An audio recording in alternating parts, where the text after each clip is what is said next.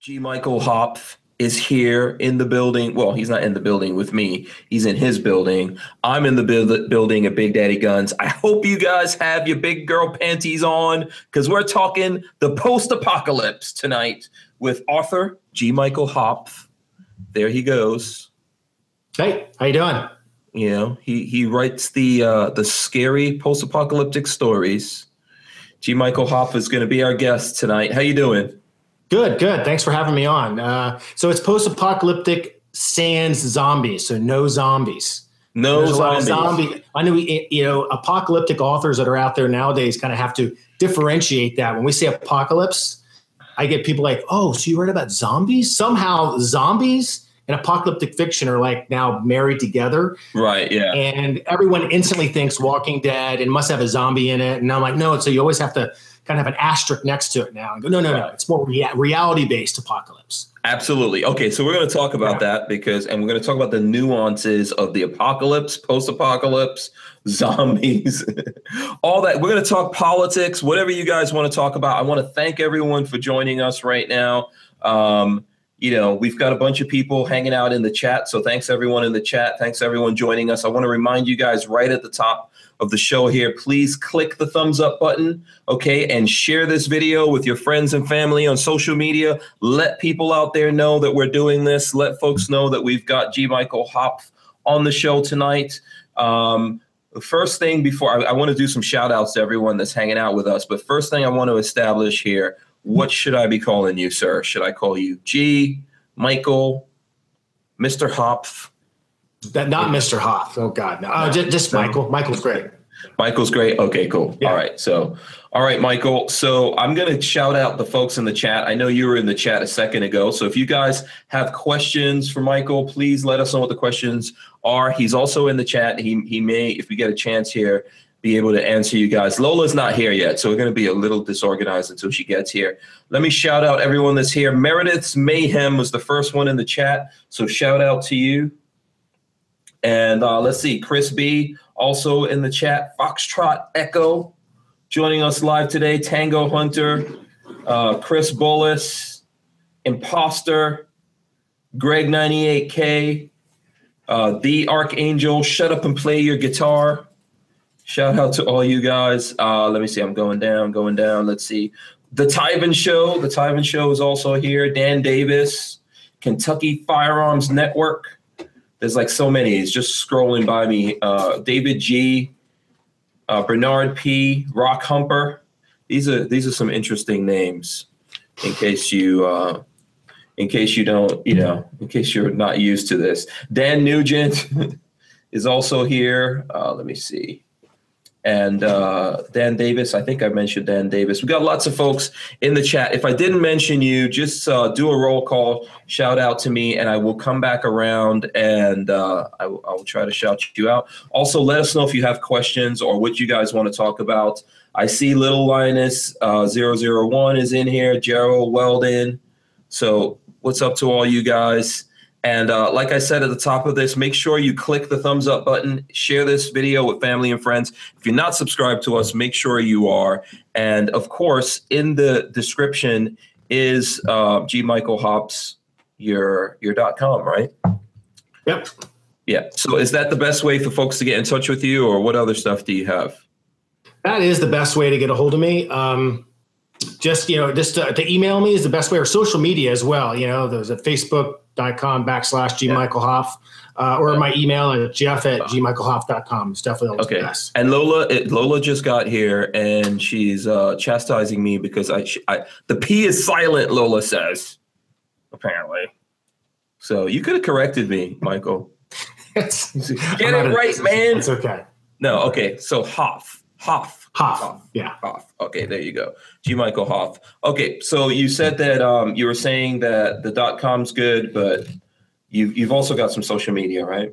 Yeah, Facebook. I, I stay pretty active with uh, my fans on Facebook. Um, if you message me or you know make a post on Facebook, I I reply to it. I try to make sure that I'm I stay pretty engaged with my readers. Yeah, is Facebook the favorite social media for author dudes? I found it to be the best. It's again, it's just uh, easier for me to communicate better. I'm, I'm not a big fan of Twitter at all. Okay. Um, uh, but you, are, Instagram, you do have a Twitter. I do, but I just never, I'm barely ever on it. I just, yeah. God, you know, you and I were talking earlier and kind of the pre-interview stuff. There's just so many social media stuff out there now. It's hard to keep track of everything. Yeah. So I, prim- I primarily focus on Facebook and then Instagram. Um, Twitter again is a distant third. Yeah. Um, so you know what the thing is? It's like Twitter has the limitations, right? Well, then they just lift those. They just lifted those, I think. Yeah, like two hundred eight characters. I think they doubled the number of characters you can use. Still not enough. If you run your mouth like I do, you know, you want to put a whole dissertation in there, it's probably not enough. And then so, I, go ahead. What, what I found funny is like Twitter just seems to be, I mean, I know social media has a lot of hate in it already. Right. Like Twitter's like, it's like every like everyone on there is just spewing hate. It's just like, it's like the hate social media site. Yeah. I don't know. I'm just not a fan of it. Yeah, you know, yeah, it's... all these things, uh, they keep changing around. I noticed Twitter has flipped over now to the high school kids and college kids. So if you remember years ago, Twitter was for the old dudes. Now it's switched to the younger guys. And I think in high yeah. school and college, they do it because it's an easier way for the teachers to communicate with everyone. So if you're following a teacher, they could just put out everything or the school. So my kids in, uh, I've got one that's still in high school and one graduated and went on to college, and they use Twitter a lot. So that's probably a sign that we should not be on it. Or they definitely don't want you yeah, on it. Yeah, yeah. But I'm on it anyway.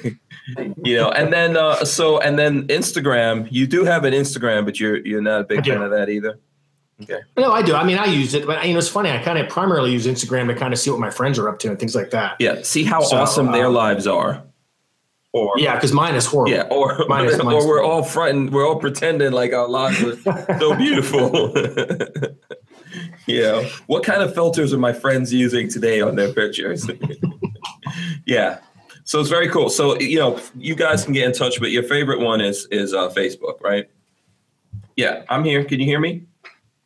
Yep. Uh oh, did we lose you? Did you mute? Uh oh. Looks like he froze. So let's give him a second. He's probably going to have to sign out. I don't know whether or not he could hear us. So he's going to probably have to sign out and sign back in. Um, Lola, we lost we lost uh, Michael here for a second. So if you can, just uh, text him and tell him to sign out and sign back in. Okay. Yeah. Someone hit a wrong button here in the internet, or... The government, the government is definitely monitoring and does not want us to have a smooth conversation with G. Michael Hopf today. Go to some comments, but we, but we will get him back in here. Yeah. Um, okay. Looks like he's coming back in. Oh, there we go. I'm not sure what happened there. That was yeah. Uh, I don't know either. Yeah, that was weird. all I sudden, told all you said you just froze. I was like, oh my god. Yeah, don't forget to put back on your lower third. I'm on it. I'm on the lower third. Remember what we were saying behind the scenes? The yeah. government's oh, monitoring, man. Uh, I was trying to get Michael on, and there was something weird going on with the email. So, yeah, we were having a tough time getting you on here. We got a bunch of questions and things like that coming through, which I'm going to go to. All right, I think so here we go. Yeah, so Lola wants me, she wants me to cover your background first. Uh, you know, like Lola's got rules. So I guess a little bit of the bio. Um, yeah, so I um, I started out my my early life uh, with six years in the Marine Corps. Uh, I was an infantryman. And um, I, I've kind of, now, now that I've become a, a, a an author, I'm kind of, I'm living proof to, that grunts can actually put enough words, to string enough words together to form sentences, and that even though as us as Marines, we like crayons, we don't have to necessarily write with them all the time. We like to eat them. We just don't like, to, you know, we don't have to write with them. There's, that's, a, that's a joke with jarheads. You know, we like, yeah. we, we're crayon eaters and window lickers. But uh, so uh, six years in the Marines. And then um, after that, I uh, got my fill of that. After that, I became a commercial diver for a couple years. And then after a couple of years doing that, I was uh, an executive protection agent, uh, oh, nice. working. Yeah. So working Saudi, working like protection details. Oh, so like bodyguard stuff. Yeah. Yeah. Like the yeah. movie Bodyguard. It's, it's, it was not as sexy as that. that. And there was no Whitney Houston's or anything no, like that. No, okay, I was about no. to say, man. You know, tell us that, some that stories. Would have been a great, that would have been a great gig then, but no. Yeah. So uh, what kind of, so what kind of people were you bodyguarding? It was mainly uh, corporate executives and like uh, government dignitaries and things like that. My, my first detail, I worked the Saudi royal family. It was like the third wife of King Fahad at the time. This is back in the nineties. Wow. And okay. um, I was just just standing door. I was just at a post for twelve hours, like standing at a door for twelve hours. It wasn't yeah. glamorous. It wasn't working principal. So I wasn't actually work. I wasn't with the protectee. Um, but it was it was still fun. It, it paid really well. It was a, it was a cool gig, especially when you're out like hanging out trying to pick up girls. Like, what do you do? I'm a bodyguard. You know? So. Yeah. Well, it was, was it, was, it easy it was, to pick up body uh, to, to pick up girls in Saudi Arabia? Or were you here? Was that when? Well, no, here. Were, that, was, that was when they actually came into country. When they here. Oh, okay. Yeah. yeah. Okay. So that is but, sexy. You could say you're yeah. Because uh, over so there, was, I don't know what that sense that would make. It was uh, it was a cool gig. I did that for about ten years, and then um, I I met a woman who is now my wonderful wife, and then we packed up our wares and moved to Idaho and lived in Idaho for about seven years. We opened up a ski resort up there. Oh, cool. And yeah. And so I was just kind of dabbling at different jobs up there, and then um, came back to California and uh, decided one day I was going to write a book. And the first one I wrote was The End, um, and it took off. Right. And ever since then, I've just been writing full time. This sounds a lot like a Marine to me. You know, the dudes that I know that are Marines, they jump around, do a lot of different things. They're not afraid to to go into lots of different things. So, well, I think life is, you know, if if you want to do something in life, just go do it. I mean, there's so many limit. I mean, why put a limitation on yourself? I mean, life itself will present you with obstacles. Why should you have your own limited belief systems be an obstacle in your life? Like, you know, screw it. Just go for it. And that's kind of how I always lived my life. Like if I, I thought if I thought something was kind of cool, or I had an ex, or it, it excited me, and I, I just would go try it. Yeah. Commercial diver for a couple of years. It was a good, it was a fun job. It was a very physical job. Does not pay what people say it pays. I'll tell you that right now. You know, yeah. everyone, so, all this talk. I mean, of, what is that? Like, what were you diving for? Treasure? was, oh no. I was, I, so I was working, I was working, I went to commercial diving school in Houston, Texas. And oh, then that's like uh, welding, right? Yeah. Yeah. I'm just like yeah. underwater construction work. So yeah. I did about six months working offshore. And then the balance of that, the balance of those two years working inland. Were American inland divers, and that was primarily working off of dams, working in rivers, and that kind of stuff. Work, you know, working on yeah. you know foundations of bridges and stuff like that. Just really tough, really physical work. Yeah, didn't you got to have much skills to weld underwater? Oh, I thought that would be like that would pay a lot of money. Nope. Well, you start out in the industry. You start out as a tender, and a tender essentially kind of like I always like the the analogy, if that's the right word, is it's kind of like a squire to a knight. And, you know, so, so you, already, you already had like lead divers or your master divers that were there, and you were kind of essentially holding their hose and taking oh. care of all their gear. I mean, that's essentially what you did until you, even though you went to school and were trained, you, once you, it was more kind of on the job training as far as to become a real diver before they'd make, put you in and you know, before you got wet. Um, so I did around, was it nine months as a tender, and then they broke me out as a junior diver. And I was making a whopping twelve dollars an hour. Wow. Okay. There's a lot of. Th- I know. Don't everyone rush down no, to Texas I, right now. I thought that was, I don't know. I always thought that was a lot of money, but there's a whole bunch of things in there. Like there's a bunch of things that the people who are watching this are going to unpack out of it. So you went from holding the hose underwater to like holding off the hose as a bodyguard. Oh yeah. So the, um, yeah, what, yeah. So uh, what, actually I almost got killed as a, I, I was doing a job in the Trinity River, and I almost got killed. I almost got sucked into this thirty inch, thirty-six inch pipe. Wow. And that's okay. just a long story. I don't want to get into it, but it was after that. I was making twelve bucks an hour. And I, I remember getting back on the barge, and I was like, that's not enough money. Oh. No, I was like, and then I had this opportunity to go interview for a company called Advanced International. Um, it was started by a guy named Chuck Vance, a former Secret Service guy. And um, so I had a chance to interview and be a part of their protection detail, their E P, you know, E P division. And this, again, this was back in the was it, was it late late nineties. And I went and interviewed and then got the job, went to a training academy up in Northern Virginia. And next thing you know, I was uh, my first detail was out in Los Angeles in Beverly Hills for the Saudi royal family. It was like the number three wife of uh, King Fahad at the time. Oh, okay. Very nice. So, I, I hope the yeah. bodyguard thing paid like we all believe it should be paying. I think I was making at the time like one hundred eighty-five dollars a day. And then, you know, everything was, you get a per diem and your housing was all taken care of. So we were like on that detour for like forty-five days straight. So you work every single day. Mm-hmm. Uh, it was like one eighty-five a day. Hmm. Okay. That's and then and that's that, that's in working the nineties. Like, in the nineties. Yeah, and then you're also and then once you once you move up to like you know protection detail, like protect you're like working the actual protectee, that's more money, detail leader, working the command post. Those are all kind of.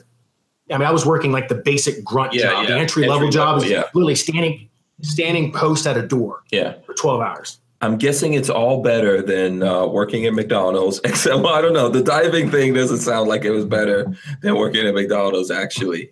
It was still a fun, it was a fun gig though. I mean, I won't, I won't, it was a fun gig. It was, a, it was just very hard. It was physically yeah. hard. It was a physically uh, tough job. And just when the opportunity for the E P thing came up, I just, I jumped on it. And when I got it, then I just quit diving. So, yeah. Um, the Tyven Show wants to know, I think you said you went to Houston diving school. I went to the Ocean Corporation. Okay, okay. He wants. It was to, in Houston. It's it's in Houston, Texas. Yeah, the Ocean Corporation. Yeah, he wanted to know. Uh, he says, did he go through Dan Patty? I don't know if that means anything to you, or if that. If, rings if he's on there, I'm, is he on? Is he on like YouTube? Because yeah. it it's it's the open. It's the Ocean Corporation is what I went to. I was in the class of nineteen. The first class of like nineteen ninety-five. I was that right? Yeah, ninety-five. No, oh, okay. All right. So, so you can, you can, uh, it's like the, the, the school is located in like Southwest Texas. I mean, Southwest Houston. Right. So, so you said, what, what did you say the first book was? Oh, the first book that I ever wrote was called The End. I actually have it. The here. End. Okay. So the first book was The End. Yeah. Let's show that. Okay. And so what inspired you to write this book? How did you, you know, I know you touched on it a little bit, but how did you get into writing? Well, I'd always dabbled in writing all my life. Um, even in the Marine Corps, I kind of dabbled. I made a lot of journals and kind of wrote about my experiences and whatnot. And then um, I've always been a big reader of sci-fi and horror, uh, and especially apocalyptic type fiction. I've always liked those kind of stories. Mm-hmm. And there was something I was wanting to see in the books that I couldn't find. And because I'd kind of dabbled in writing, and just because I just get these weird, crazy ideas in my head, ask my wife, I just said, you know, I'm just going to write my own book. And um, what's funny is before that, just before that, I kind of dabbled in the, the publishing of something as I had written a children's book, a children's illustrated book. I know it sounds totally night and day from yeah. from what I really do full time. No, but now. That's cool. Yeah. But what, but what the, what the children's book taught me is that I could actually come up with the idea, and it goes from concept, idea, concept, all the way to actually holding something in my hand. And, and so w- once I had that book in my hand, I was like, shit, I can actually do this. This is just, I can actually. Now, if I made the book instead of six hundred seventy-eight words, if I made it seventy thousand words, I've got a novel. So this is something yeah. I can do. And so I set about writing it. But before I told my wife this is what I wanted to do, I hammered out, because I knew I know my wife really well. I uh, I wrote I wrote a couple chapters first, and then when I mentioned it to her, she kind of did the old eye roll, like, oh, "Okay." Sounds like my wife. Another idea. She's in the same clothes, Lola. Yeah. yeah. I was like, oh, there again. we go again. Yeah. And so I was like, "Wait, hold on, a timeout." I said, "I've got two chapters. Read these. What do you think?" And she, you know, she gave me the time. She sat down, she read them. She was like, "Wow, those are those are really good. Mm-hmm. You can keep writing." Like, give me a permission. I got my permission slip. It was amazing. You oh, can keep writing, but you're not going to quit your job. Oh. so, so, so, uh, so you wrote the kids' books. Did you? Was that because you had kids at the time, or do you? you yeah, guys? yeah, so, yeah. So I have I have two daughters, and then I, I would just sit down at night and read to them, and then I just thought it was just a fun idea. I was like, why don't I just come up? You know, you know children's illustrated books. Or I mean, there's not much there as far as mm-hmm. you know the storyline goes. It's pretty basic stuff. So yeah. I just thought I could write something. It was more of like a legacy for them. They still think it's the best thing. Every every year, in ele- they're in elementary school. I go there. I read the books of their class. They think it's the best thing. Dad's there reading to the kids and all that. Yeah. It's just it's just a fun thing. It's more of a legacy. Um, no, I think that's awesome, man. Yeah, you know, we were talk we were talking behind the scenes. I mean. I, I consider myself a storyteller. I always tell people I'm an artist, a storyteller, and all those kinds of things. Before, like, I, I am a gun guy. I've always been into guns, but that's what I always wanted to do. And obviously, I got sidetracked into a whole bunch of different things. But uh, writing, and the reason why I like to have authors come on the show and talk about it, for me personally, selfishly, I'm very interested in in actually getting to the point one day where I publish some stuff. Because I've been writing since I was about five years old. Well, well, wow. So, then you, you should, you know, there's with all the different platforms out there for self-publishing, and that I, I always encourage people to go that route. That's where I started. Why, why would someone not right now? I mean, it's, it's, it's easy. Amazon specifically has really created platforms for, for would-be authors to actually get their ideas, their creative ideas, their words out to the world. I, I there's never been a better time right now to be a writer. Yeah, absolutely. So if you wanted to do it, it's just to do it now and then, you know, consult with me and, you know, you, I know, you know, Chris, and consult yeah. with us about kind of, you know, putting a team together. Because I think that's what's important, um, because you need support elements. And that, that what I mean by that is like editors, proofers, yeah. uh, put a team of like beta readers together, as well as getting graphic people to make sure the cover's right. No one, no one who knows how to format the books, because all those things are critical to the final product. That's the book. But the main, the main chunk, you don't have to, and the thing is, don't worry about any of that shit. Writing the book first, then you go, then you can worry about all the other stuff. Yeah, yeah, I think that's that's uh, great advice. You should write it.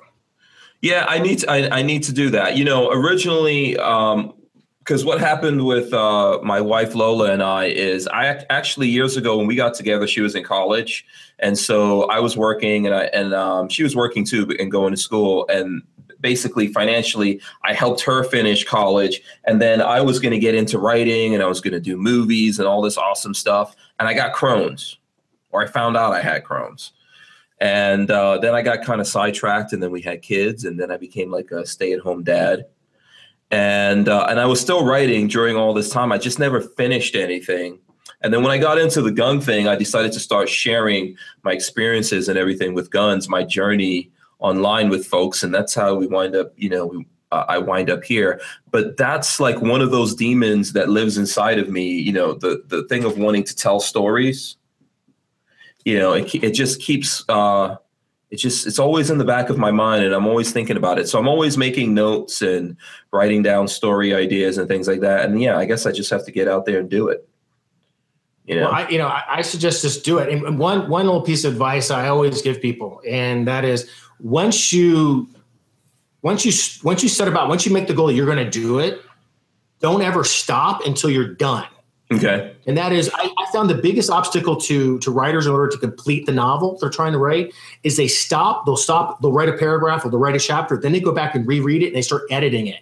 Oh, and then you yeah. get caught, I call this, it's like a crazy eight. I, they, they get caught in, they, they start editing and they start hyper analyzing it and getting all worked up. And I swear it's, it's like a left, left brain, right brain thing. Writing is the creative part. When you're writing, you're kind of in a creative mindset and information and, and the stories coming out of you. Editing is like more technical. And so it's a different side of the brain, I think. And you, you don't think differently. And it, I've seen so many writers stop writing their book because they get caught in that crazy eight of, yeah. I, they keep hyperanalyzing that that that chapter or that paragraph, and they can't move past it. And then they get frustrated, and then they just stop. So if you if, if there's one piece of advice is that just start write just write the story. Don't worry about all the editing. Don't worry about all the mistakes, because you're making mistakes. It's a rough draft. Don't yeah. worry about all that. Just okay. write until you're done. Because and then when you're done, celebrate that day because you've actually written a novel. So don't worry about if it's boring, because you always think like this is probably boring. Yeah, see, what you're doing is you think it's boring, yeah. and there could be other people. There might be, but there could. But that's also where an editor comes into play. It, it's sometimes is are you is it really boring, or are you being hypercritical of yourself, or do you have belief systems that are operating that? that you have a self-doubt that if you put this out there, that's what people are going to judge you on. Mm-hmm. And, and the thing, I think everyone has a story. And I think if you've been doing it that long, I think you should just truly explore it. You don't want to live life. I don't live, I don't believe in living life with, with regrets. You know, God gave us one life, just do it, you know? And yeah. again, just write it all over till it's done, because then the heavy lifting comes after that. One, you'll have the confidence that you've actually completed the book. I mean, mm-hmm. I mean, it's completed the draft. That's, that's a big part. The editing is another big heavy lift, and you have to go back, you'll read through and you'll start self-editing, and then you get your editor involved. And that's, the, and you got to get an editor, by the way, that's critical. And then once you get editors involved, they're kind of, I wouldn't call them a collaborator, but they're definitely a partner in the process, and they're going to take whatever you've written and really polish it up and make it perfect. So when you're independent, well, I don't, are you independent or are you signed to a publishing, to a publishing uh, house? I'm, I'm a hybrid now. Um, okay. So I've got four books with Penguin Random House, and the primary, all my books that come out now are all independently published.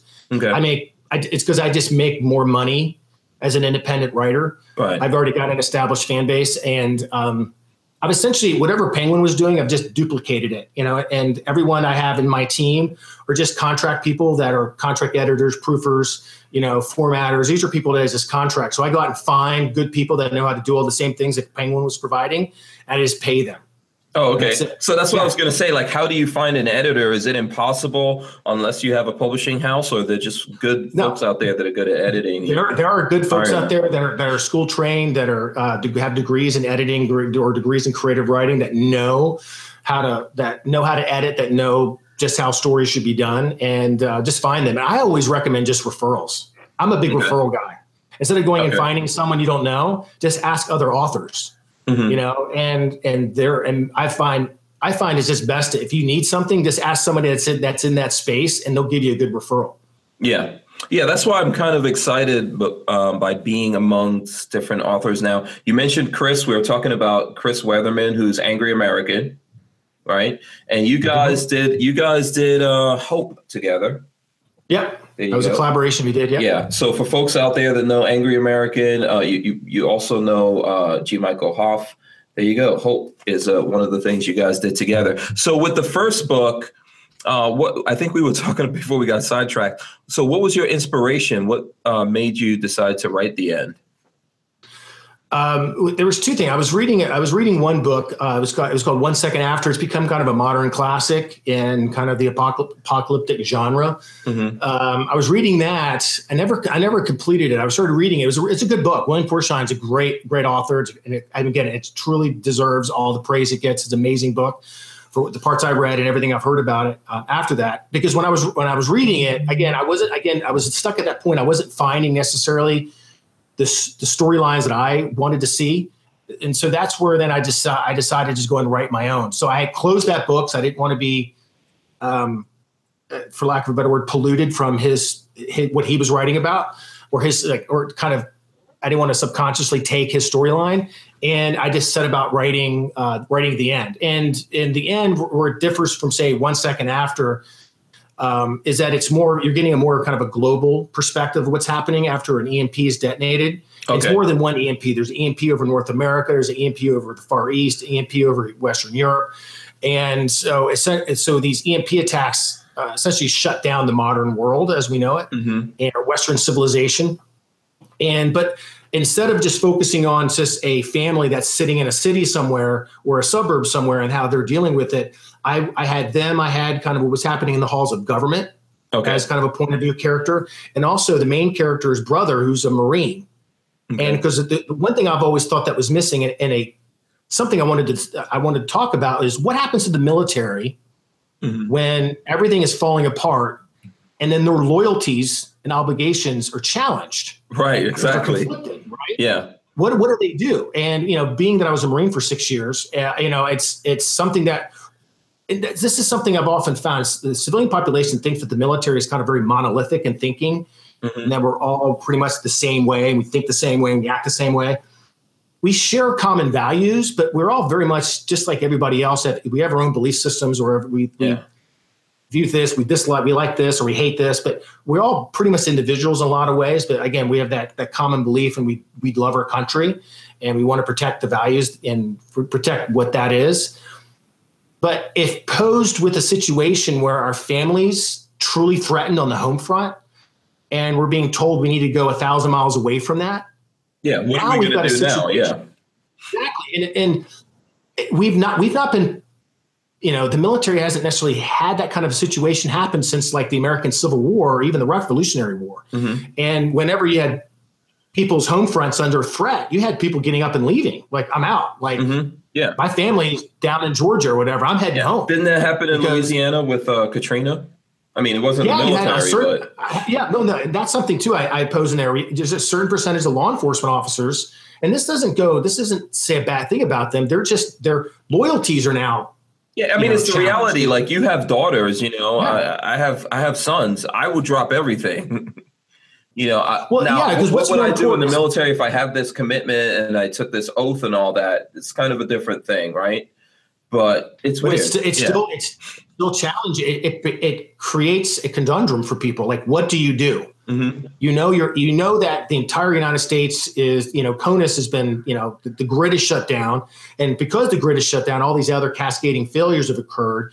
And so, and civil unrest is breaking out everywhere. And because of the E M P, a lot of E M S services can't come online. So law mm-hmm. enforcement isn't necessarily there. But, but basically, the entire situation is so large that society is breaking apart right there. And and there's a power vacuum. And it, what happens in power vacuums is you you tend to have people move in and fill that void. And that can be good people or they can be bad people. Right.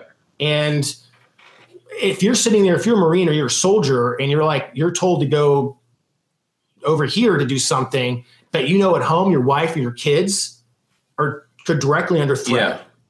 Yeah. So I posed a situation. I wanted to see how people reacted. I got some interesting reactions because I have a military unit that this brother was in, and they leave Afghanistan, they get back on ships and they're heading back. And they're being told to head to Washington, D C to do a recovery effort, and half of the half of them mutiny. Mm-hmm. Yeah, and, and and and I think that it just causes all kinds of chaos. Yeah, yeah. So yeah, there's so much stuff there. So what kind of reaction did you get from folks uh, out of that?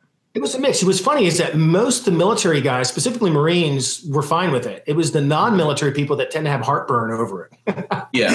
Like, you you painted Marines as a bunch of traitors, and now I was like, well, if they're not traitors, and yes, like. I, because I, I asked, we, I, we'd have these conversations when I was in the Marine Corps, and even mm-hmm. all the, the jobs I've done, I, I still know a lot of Marines. I mean, they're yeah. still in, and I know Marines that are out, and, and soldiers and airmen and, and sailors and whatnot. But when you, when you sit around in circles and talk to them, like, what would you truly do? Yeah. Well, like, how does everything rank? Yeah. What, yeah. what ranks? You know, I'm assuming for me as, as just a regular normal guy, it's going to be my family. You know, family, friends, community, you know, where do these things rank, right? And then also, is there a contract that you have when you go into the military that the government says, hey, we will take care of your people? Well, I think that's kind of, I think that's kind of, uh, that's implied that we, we, you know, the military deploys uh, to faraway lands to, you know, and that we're, we're fighting, we're fighting in these foreign theaters to defend the homeland. But the homeland is under threat. And again, in the scenario I pose, you know, the, the grid is down across the nation. You know, can't, chaos, total chaos is breaking out everywhere. Um, you know, roving bands of marauders and just people are out just, you know, causing mayhem. What do you do? And yeah. your family, now we're not talking theoretically threatened. They're truly under threat. Uh, uh, so again, again, elite, your allegiance is now, you're torn. What do you do? Do you do you go and help a stranger a thousand miles away, or do you go back and help your family? Mm-hmm. I, I pose that. I have, and that's why I, I like to have controversial things happen in the books because mm-hmm. I want people to think. I want people to like ponder through these situations. And people say, "Well, that would never happen." Like, okay, I yeah, can tell you all kinds of, of situations. Yeah. People always say, "Think that's never happened until then it happens," and they're like, well, "Now we're dealing. Okay, now it's happened. Now, yeah, yeah." Uh, so, someone like Trump will never be president. Okay. That was like a year ago, right? That was like yeah. a year ago. Yeah. Yeah. How, how's that looking right now? Okay. Let me ask you one quick question. We've got a bunch of questions there. Uh, I'm going to ask you one thing and then I'm going to go to the questions. I just want to remind everyone that's watching, uh, click the thumbs up and share this video, please, with your family and friends so that uh, other folks know that we're doing this. We really appreciate you clicking the thumbs up there, okay? Um, the thing I was gonna say to you, is the, the threat of an E M P, is that the scariest thing? Because I noticed lots of people uh, incorporate that as the premise into their books.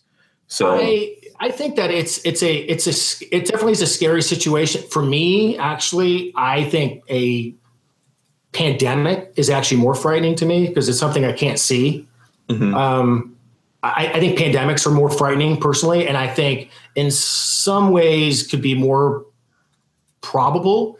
Um, I think the, the, can an E M P occur? Yes. It takes, it would take a nation state or a rogue state that's got some backing by a nation state to pull off that kind of an attack. It's a pretty dynamic attack. It's essentially you're taking a nuclear warhead and you're making sure it's positioned in a high atmosphere or low Earth orbit, even going that high and detonating it. Um, It takes that takes some sophistication in order to pull that off. Right. Um, not not to say that there's we don't have enemies out there that that could do that. Um, I know North Korea is really big in the news right now, and from you know people I talk to and sources I have, we clearly know they have nuclear weapons. the issue that they're, they're they have right now is the ability to deliver it there. Um, and again, and you know, once they get that delivery system, it only needs they only need one. Yeah, absolutely. And that's it. If they if they get that thing, and you know, but still, we have we have anti-missile systems. We have abilities to countermeasure that, but still, you know, is it? I mean, does I mean E M P? You know, the use of E M P was part of kind of the you know during the Soviet Union during the Cold War. It was part of our doctrine with with First Strike. Mm-hmm. We would, you know, essentially, you know, hit the Soviet Union with E M Ps, and they they also had the same kind of uh, measures against us in First Strike. Hit us with hit us with E M Ps, and then start to pepper the cities and all the military installations with nukes. Yeah. So, the, so the E M P is definitely a part of a protocol uh, by, you know, the, again, the former, you know, us as a superpower in the Soviet Union back then. And can the Soviet, can the Russia do it? Yeah. Can China do it? Can these other nations? Yes. Can North Korea? I don't think they're quite there yet, but they're definitely on their way, and they're definitely yeah. working toward it. They probably Without wish they could. They probably wish they could, because that would cause enough uh, trouble. And I think that's oh, yeah. the whole thing about all of this, right? Even if you have uh, some kind of virus or whatever that gets out there, if you still have air conditioning and you can still get on the internet and all that stuff, uh, I think people will be able to get through it.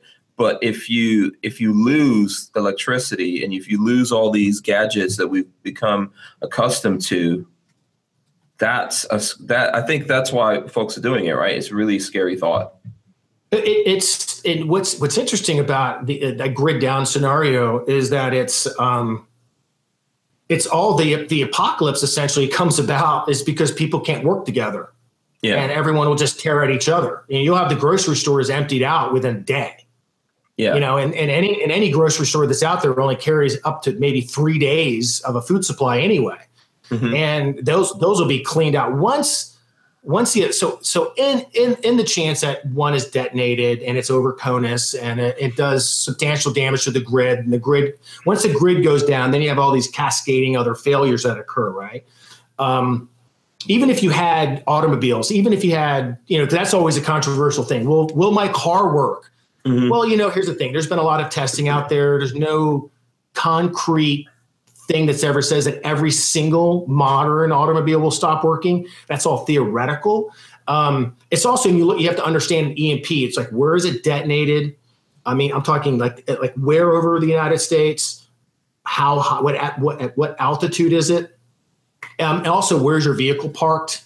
Are you on the open road driving it? Is your vehicle vehicle parked in an underground garage? Because mm-hmm. it's not a, it's not universal. That, so it's not like, if it was detonated over three hundred miles above Nebraska, if your car is sitting out in a field in Iowa and it's a modern automobile, it's probably going to have some damage if it's running. Mm-hmm. And it could be catastrophic damage to the automobile, or it could just be kind of glitchy. If you're like have a car in San Diego in an underground parking garage, right. it might have enough, it might, it's far enough away, but also might have enough protection that it might be a little glitchy, but it'll actually start up again. It just, some of the features of the modern automobile may not work.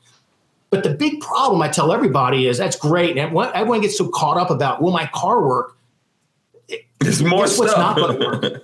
But, but guess what's not going to work? What? Gas stations. Yeah, gas stations. That's because when the grid's down, that is universal. Well, you might have a car that is operational, even if it is a modern automobile.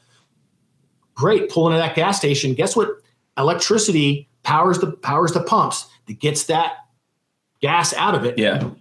So great, you've got a car that works, but you're only pretty much going to have the gas that's in your tank. Yeah, and and I know people worry about people worry about their small devices and things like that. Like, well, what about my phone? I'm like, yeah, what internet do you think is going to exist? Well, it's I, I, the, the biggest things we have to fear is the grid down. Once the grid goes down, again, there's all these cascading failures that go along with it. The food supplies stops, right? So food supply stops to this, and water supplies, water pretty much stops. The cities, you'll see the first major effects. So if you live in any kind, if you live, if your apartment is above the ground floor, you're out of water instantly, mm-hmm. because it takes pumps to pump up. Mm-hmm. So if you live in any kind of apartment building, you're out of water day, like second one, you're out. And so you start, and then the suburbs are affected next, because suburbs have more than likely municipal water districts have big, huge, you know, mammoth tanks that are positioned. It's all gravity feed stuff. Um, so you'll have water for a period of time, and then eventually it dries out. Yeah. And yeah. so now you're out of food, and then water goes next, and then what do you have? Yeah. I mean, that, that, so And then I know people that live in the country thinks they're, think they're going to be insulated, but only thing I can tell people living in the country is, like, you know how many people live in the cities? Guess what? They're going to be your neighbors pretty soon, because you're going to have massive migration. It's going to leave the cities and leave the suburbs, heading to the country looking for food. Yeah. That will be the zombie apocalypse. That could be the zombie yeah. apocalypse. Zombies, or whether they're zombies or not. Okay, so let's uh, let's take this question from Martin Jones. He says, Poco pop, what am I talking about? Post-apocalyptic water purification. What is the best way to clean the water after it's been chemically contaminated? So what do you, you know, there, that? Yeah, yeah. I, I think I always think just like boiling stuff, if you can, is a is a really sound thing. Um, if you, if you can do that, it's always the best way. It is to boil the water down. Mm-hmm. Boil it. Yeah, that's um, you know, that's a good place to start. You know, there are there are also some you know chemical uh, there are I mean commercial filters that are out there that you can mm-hmm. kind of run stuff to as well. Um, so you can look look at look at those as well. Um, but you know sometimes just the basic stuffs that we learn, uh, you know, just boiling the water, capturing it, you know, condensation from it. Yeah. Um, water is water is going to be a big thing, man. Water, you know, what's the you know the big threes, right? Was it you can three? Was it three minutes without air? Was it three days without water and three weeks without food? But water is the big deal. Yeah, absolutely. Water's I think so. Deal. And without all this crazy stuff happening, water is a big deal in a lot of places. Yeah, so, yeah.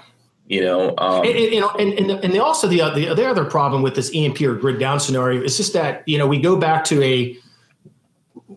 We, we are transported as a society back to kind of a nineteenth century way of life, or mean, or, or because there's no electricity for the most part, um, but we don't have skill sets that we um, that we have.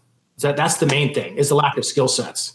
Okay, yeah, absolutely. Okay, I've got some shout outs. Space Dread says we should tell you that uh, he loves your books and uh, he has been a fan for years.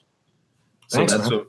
Yeah, um, you know, that's from Space Dread. So, and let me go through some other stuff. Uh, uh, Mike Benjamin, shout out to him. He says he really likes the show.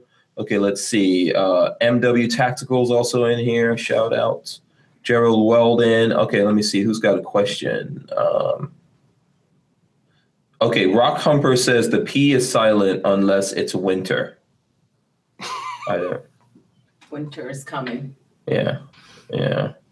So, okay. Oh, I see a, a Game of Thrones fan. Yeah, yeah, yeah. I guess. So you know what's funny? Speaking of Game of Thrones, I met um, I met George Martin at uh, a Penguin Random House party at Comic-Con a couple of years ago when I went and I spoke oh, cool. at Comic-Con.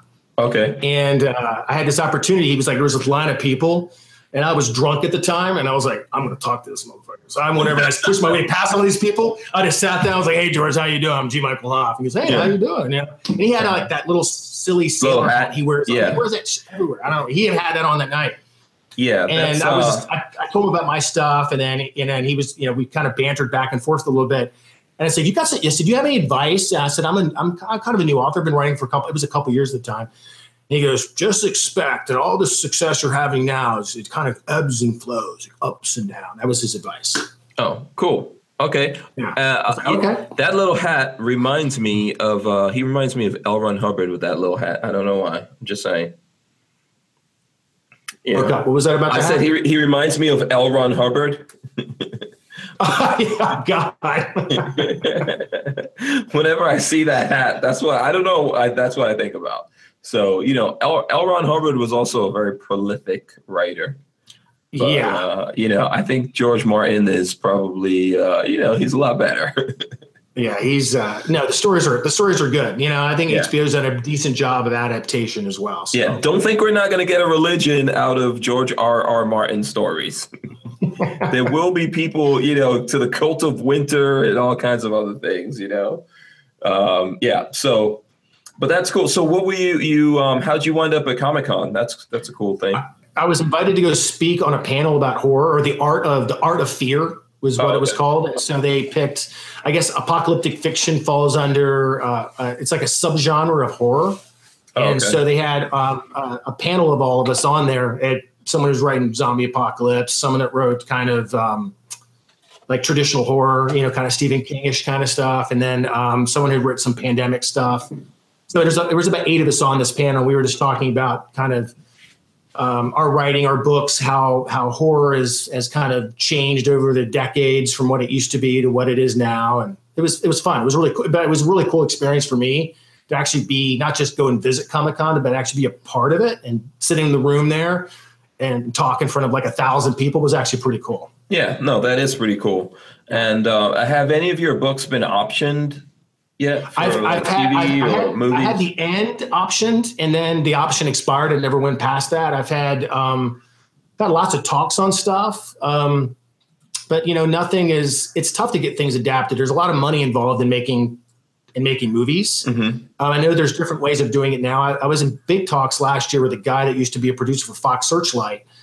And we actually got as far as, you know, looking at preliminary casting, locations, and things oh, like that for my okay. book, for my book, for my book Nemesis, mm-hmm. Inception, which is a spinoff of the New World series. Mm-hmm. And um, it got to the point where we were looking at for for capital, and then that's where everything started falling apart. Um, yeah.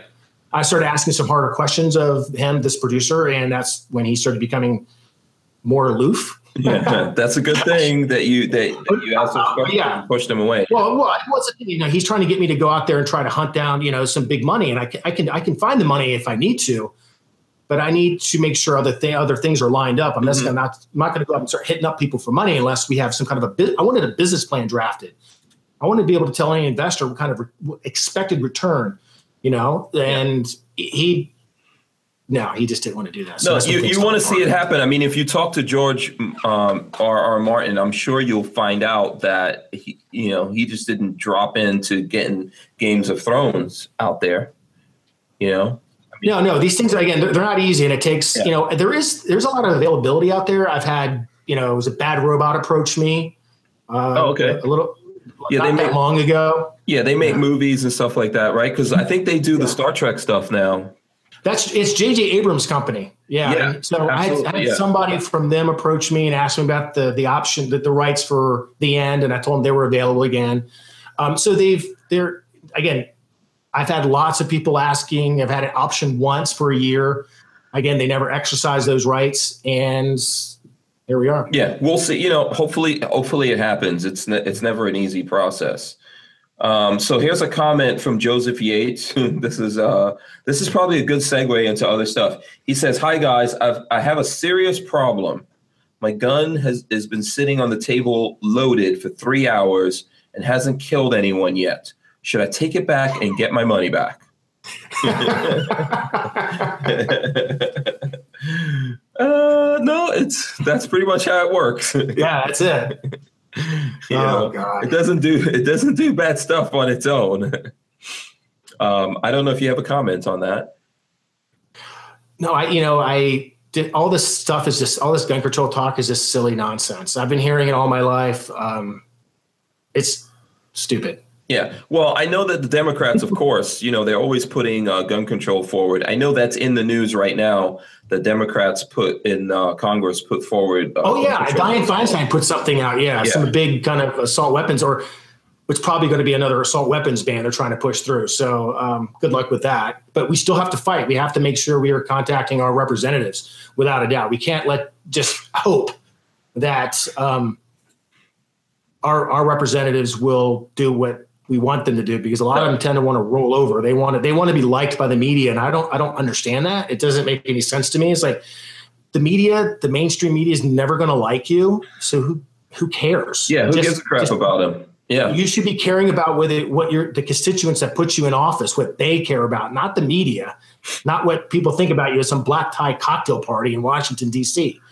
Yeah. Uh, I mean, we were talking about this off air. That's why I was like, I think, yeah, we need to hurry up and get on air because there's so many things that kill people in the world and they're not trying to stop any of that.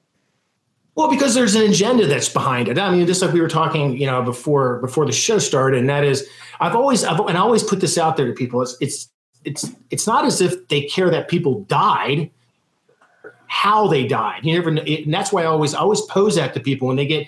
You could literally have it. You can have something on the news that says, you know, thirty thousand kids a year die from swimming. You won't have this outrage and this people, you know, raging on Twitter and the media going, losing their shit over stuff because mm-hmm. they don't really necessarily care. There's just more yeah. of an agenda behind it than the actual genuine need to to to make sure people don't die. I, I still I don't believe that they truly care. They just use it as a vehicle to drive an agenda for it. That's it. Yeah, I mean, no matter That's how it. you want to slice and dice it, there's uh, over a thousand human lives that are destroyed every day to abortion. Regardless of what you believe about abortion or whatever, that's human life destroyed. Nobody, that's babies. That's that's not some oh, no, serious it, person's babies. Oh, and, and isn't, it, isn't it funny how the, how life is defined, right? If on Mars we find a single cell amoeba, yeah, that's we've got life. to save the planet. Yeah, we've got to save yeah. Mars. And, and on the yeah. Earth, we'll, we'll, we'll kill a child. Yeah, a yeah, human yeah. life. Yeah, someone's yeah. sperm meets egg makes life. No, you could totally destroy that. You don't have to think twice about it. We're not terrible that a thousand a thousand lives are destroyed by by that every day. Well, you, you know, it's always things always come down to intent for me, and um, you know, on on that issue specifically, it's it's things are about intent. And you know, if a woman is if a woman is asked a situation, you know, like, why are you doing that? It's never like it's my choice. I mean, because that's not really it's not. Are they choosing to do something? Yes. But why are they doing it? Once the intent is laid out, then therefore you then establish life, because the fact is the matter is, is when you you keep asking the question over and over again, why are you why are you having the abortion? Why it why is it why do you want to do it? It's because they don't want to have a baby. Mm-hmm. Yeah, that's it. Exactly. Yeah, that's there. Therein lies. Therein lies the reality. They they are they know what's happening. They are terminating a life. Mm-hmm. It says it yeah. right there. Absolutely. They're not making. They're not. They're not exercising a choice like whether I go left or right, or whether you know I, you do any number of things. Whether I get the vanilla or the chocolate, that's not the choice that's at play. Mm-hmm. So it's not. It's not as simple as as a choice. It's the intent is to rid themselves of the burden of responsibility of having a child. Yeah, absolutely. I I, uh, I agree with that. So, you know, I mean, this this is, you know, this is something that's going to keep going on. I think I agree with you. We just need to stay vigilant and keep up the pressure, because I think even the politicians that we think are on our side are just waiting for us to let up. You know, oh, no, and, and when they think we're not watching, they'll try to push something through. So. You know, um, that's something we definitely, definitely have to keep uh, pushing here. Okay, so let me um, hit some other questions that are coming in here. Uh, so collaborating with other writers, how does that? So I know you did the first book, and um, that I'm assuming that was successful. Then you started doing other books. How did you get into the collaboration thing?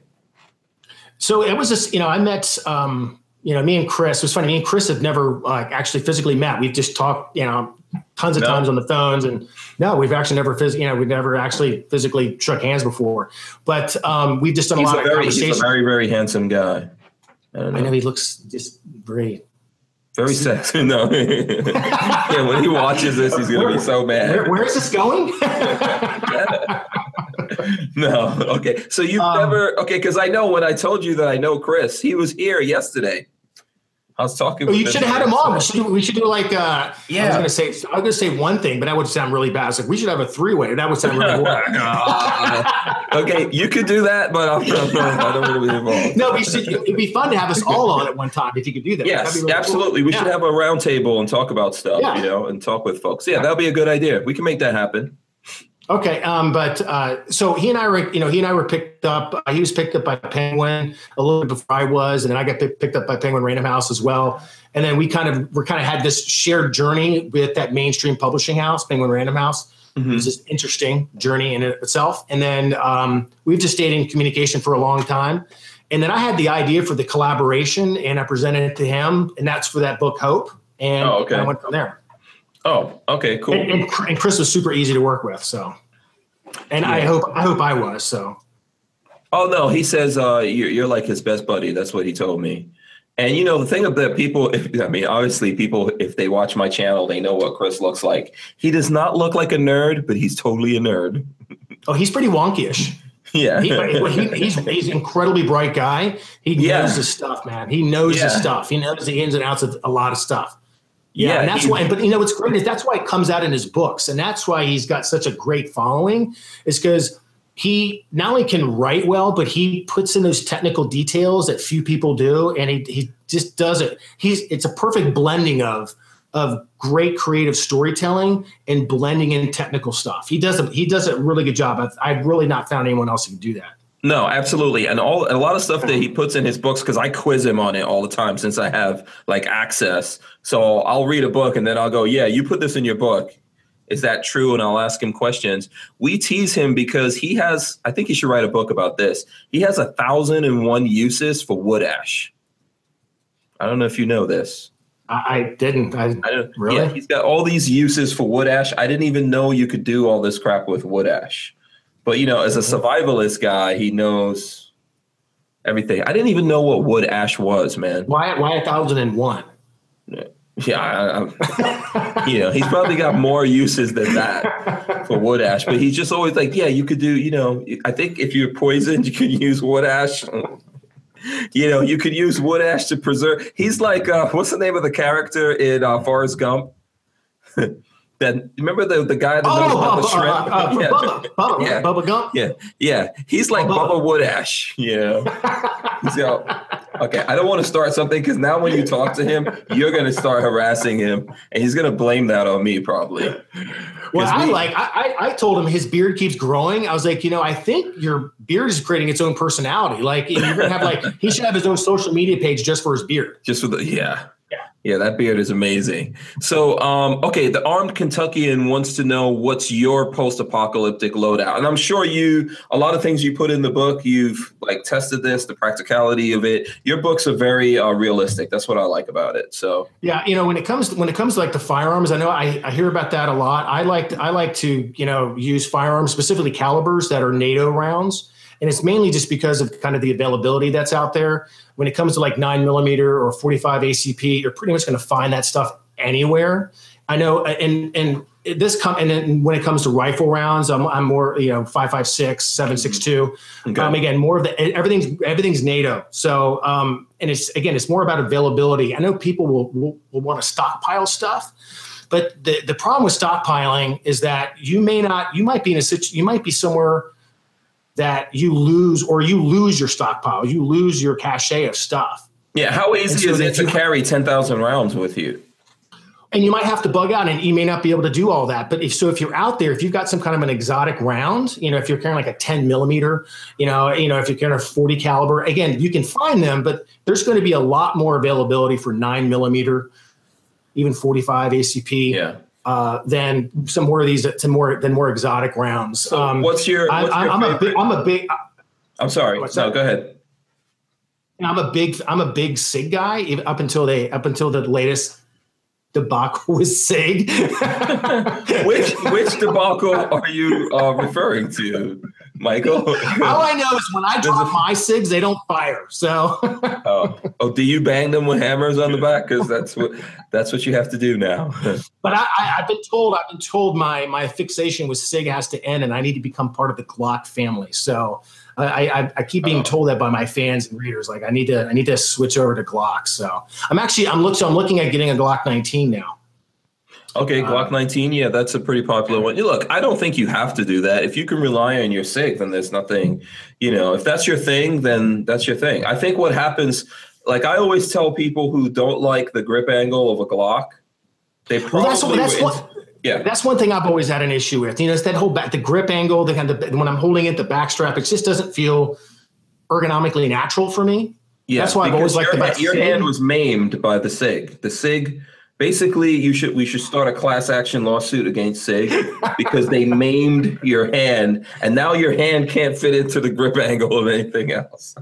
Well, I feel like when I'm holding this the, the, the Glock, it's it's like my wrist is up. I, it's just again, it's just me. It's probably because I'm crippled. But um, yes, yeah, I yes. just I've I've, no. I've always liked I've just always liked just how SIG. You know, I, I when I was a bodyguard down in Florida, I used to carry a SIG two thirty-nine. Right. It's their it's their compact nine millimeter. Uh, would they still make they still make them, but um, and I still have that same one. It's it works like a charm. It's you know great small small framed you know semi-auto. I love it. Uh, hit it's accurate, but um, yeah, I, I'm thinking of moving now to, the, to getting a Glock nineteen and, and joining joining the the horde. You're gonna be okay. You're gonna um, need like some kind of join, join the collective. Yeah, twelve step, twelve steps to get to uh, weaning off of. Say, I, I remember I was talking with uh, Jake from Leviathan. Right. Oh, right? And by the way, hey, Jake. Yeah, we um, got to shout out Jake, man. I can't believe we're into this hangout. We didn't shout him out. Yeah, and uh, he was like, yeah, so I want to get one of your one of your Glocks, and we can get him over and do all this. And I was like, I don't have a Glock yet, man. He goes, what? He looked at me like, how dare you? I was like, I got shitload of cigs. I mean, he's like, wow, it was just, it was hilarious. Yeah, so basically he's like, yeah, just go. I know, I'm not going to apostate. I'm going to apostate. Yeah. You know, I don't have uh, – So what are you ashamed? Yet, so. Are, you, are you embarrassed to go into the gun store? Like, oh, I would. Listen, can I tell you something? When you go to get that Glock nineteen, you need to see if they have a high point. Okay. You know what that is, right? I just heard a ding. Did, did, did you do it on purpose? No, no. That was, I think that was Lola's cell phone or something. Because the way you said it is, you got to get a high point. Ding. Yeah. yeah. Now, you know what high points are, right? You know about high yeah. points? Yeah. yeah. Okay. Do you so have any? You don't. Do you have one? No. Yeah. Just for the experience. I think everyone should have at least one high point. You're you're a big you're a big. So what, no, what are your no, thoughts I'm not, on? I'm not a big high point fan. I mean, I'm a fan of guns. Okay. So, like, I look at yeah. guns the same way I look at uh, cars and women. I like all guns, all cars, all women. So, you know, I think that you should. Now, obviously, I'm married, so I can't go out there and experiment with the different flavors. You know, when it comes to the uh, the the females, but. You can't you can't experiment with all the different kinds of guns and, and cars and things like that. So, yeah, you know, one thing I, I'm still a big fan of, and I, I guess maybe just a little old school, is I'm still a fan of revolvers in certain circumstances. Um, I know when I lived up in the Midwest, upper Midwest years ago, I used to carry a hammerless, you know, it was a thing a six, uh, um, not a, I mean, a Smith and Wesson, uh, was it six thirty-nine? I think it was hammerless. Um, Yeah, I don't and, know a lot about revolvers. You just said revolvers, yeah. and my brain, part of my brain. I know, I know, I know. Everyone just goes, yeah. No, there's lots of guys. We're gonna get hate now because there are lots of people that like revolvers. You're not the only one.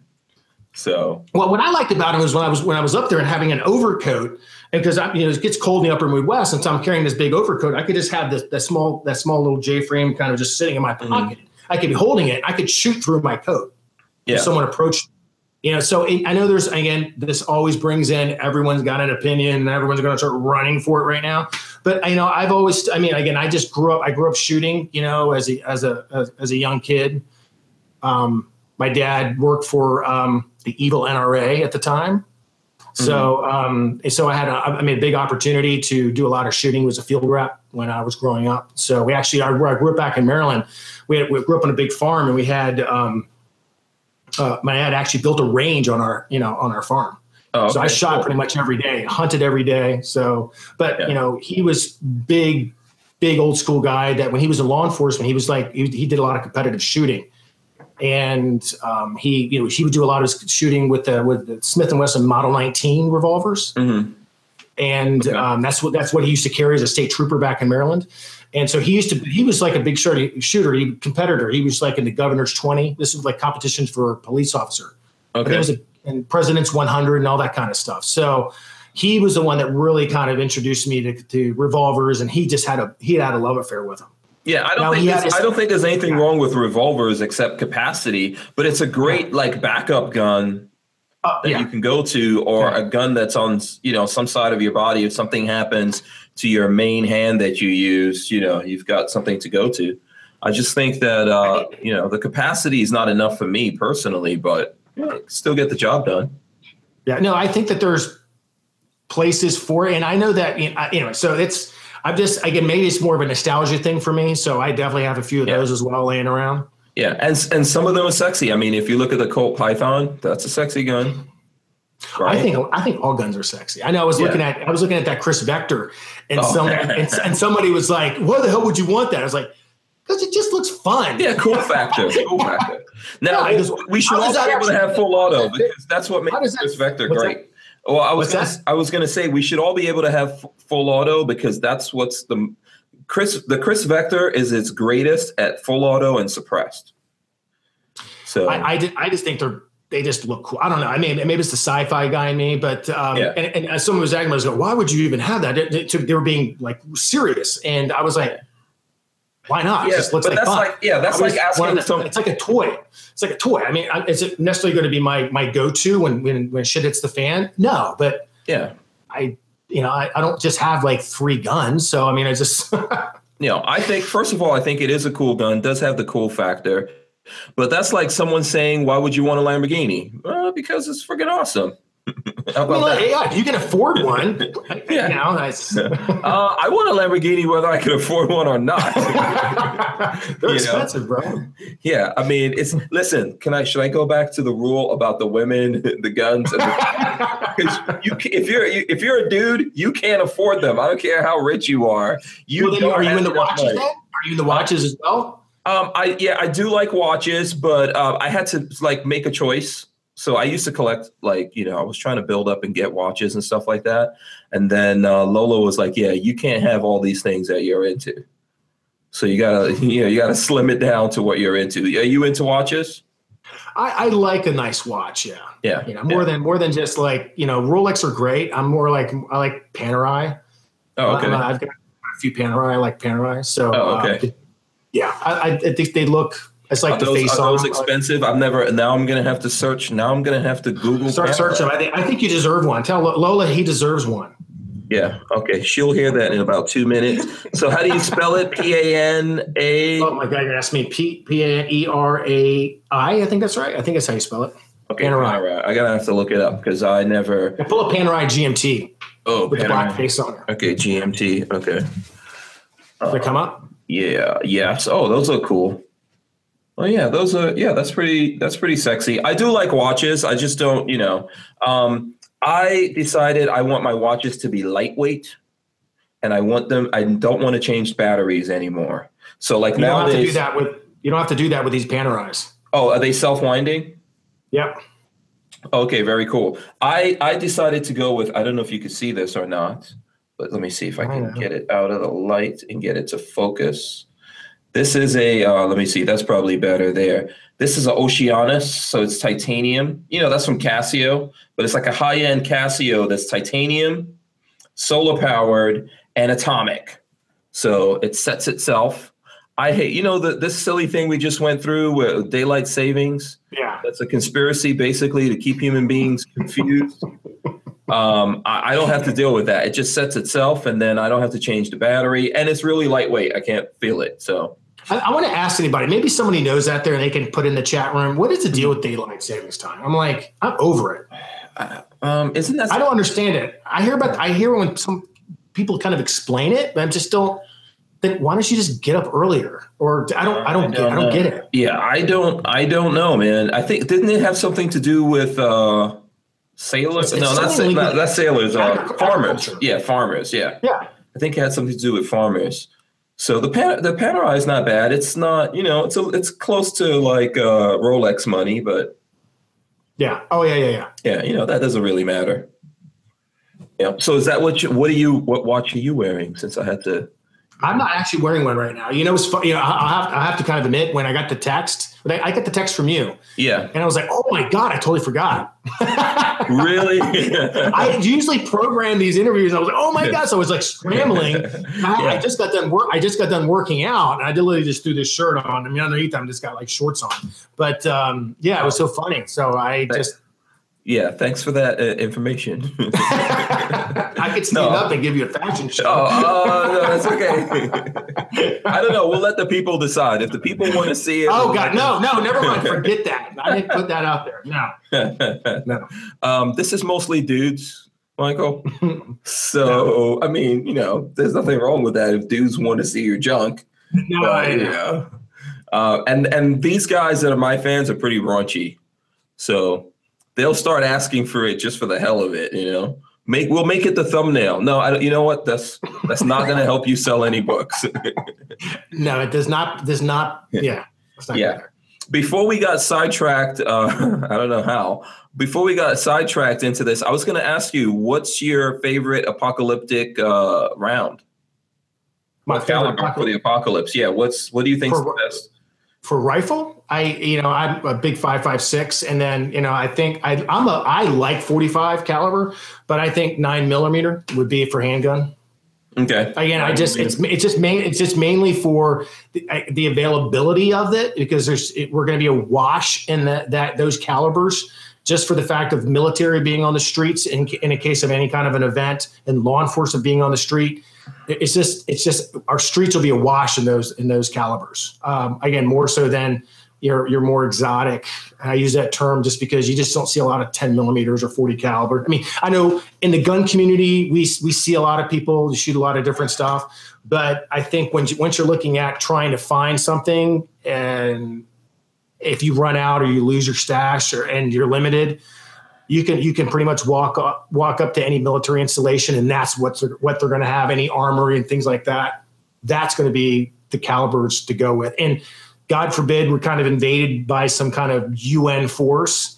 Um, again, those are the calibers that are used worldwide for the most part.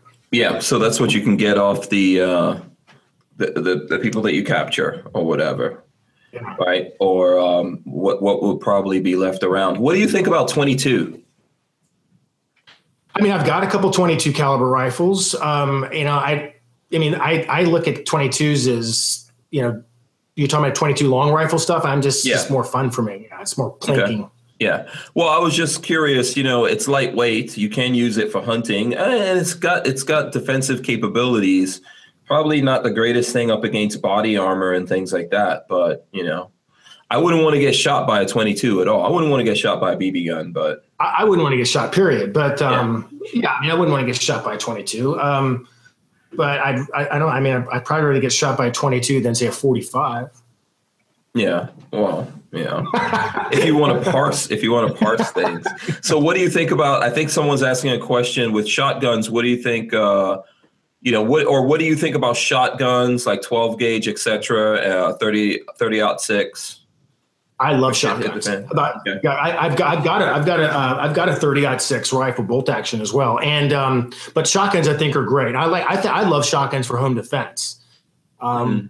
uh, I think that they are very effective for home defense than say even handguns in a lot of, in a lot of ways, and can limit sometimes collateral damage if you've got other people in rooms. Um, again, there's everyone's got an opinion on these things, but uh, yeah, I think absolutely. I, you know.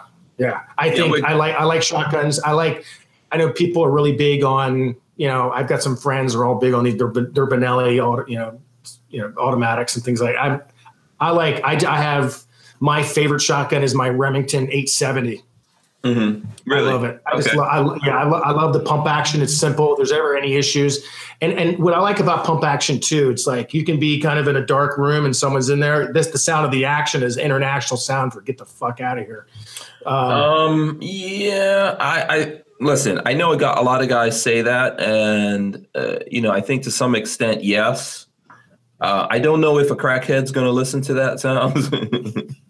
You know, I know if I think if someone's overly uh, hyped up to come after you, it may not stop them. But if you got some twelve gauge in there, oh yeah, that goes yeah. behind that, yeah, that's. Uh, and you know, it, it's something that's overlooked too is the power of a slug.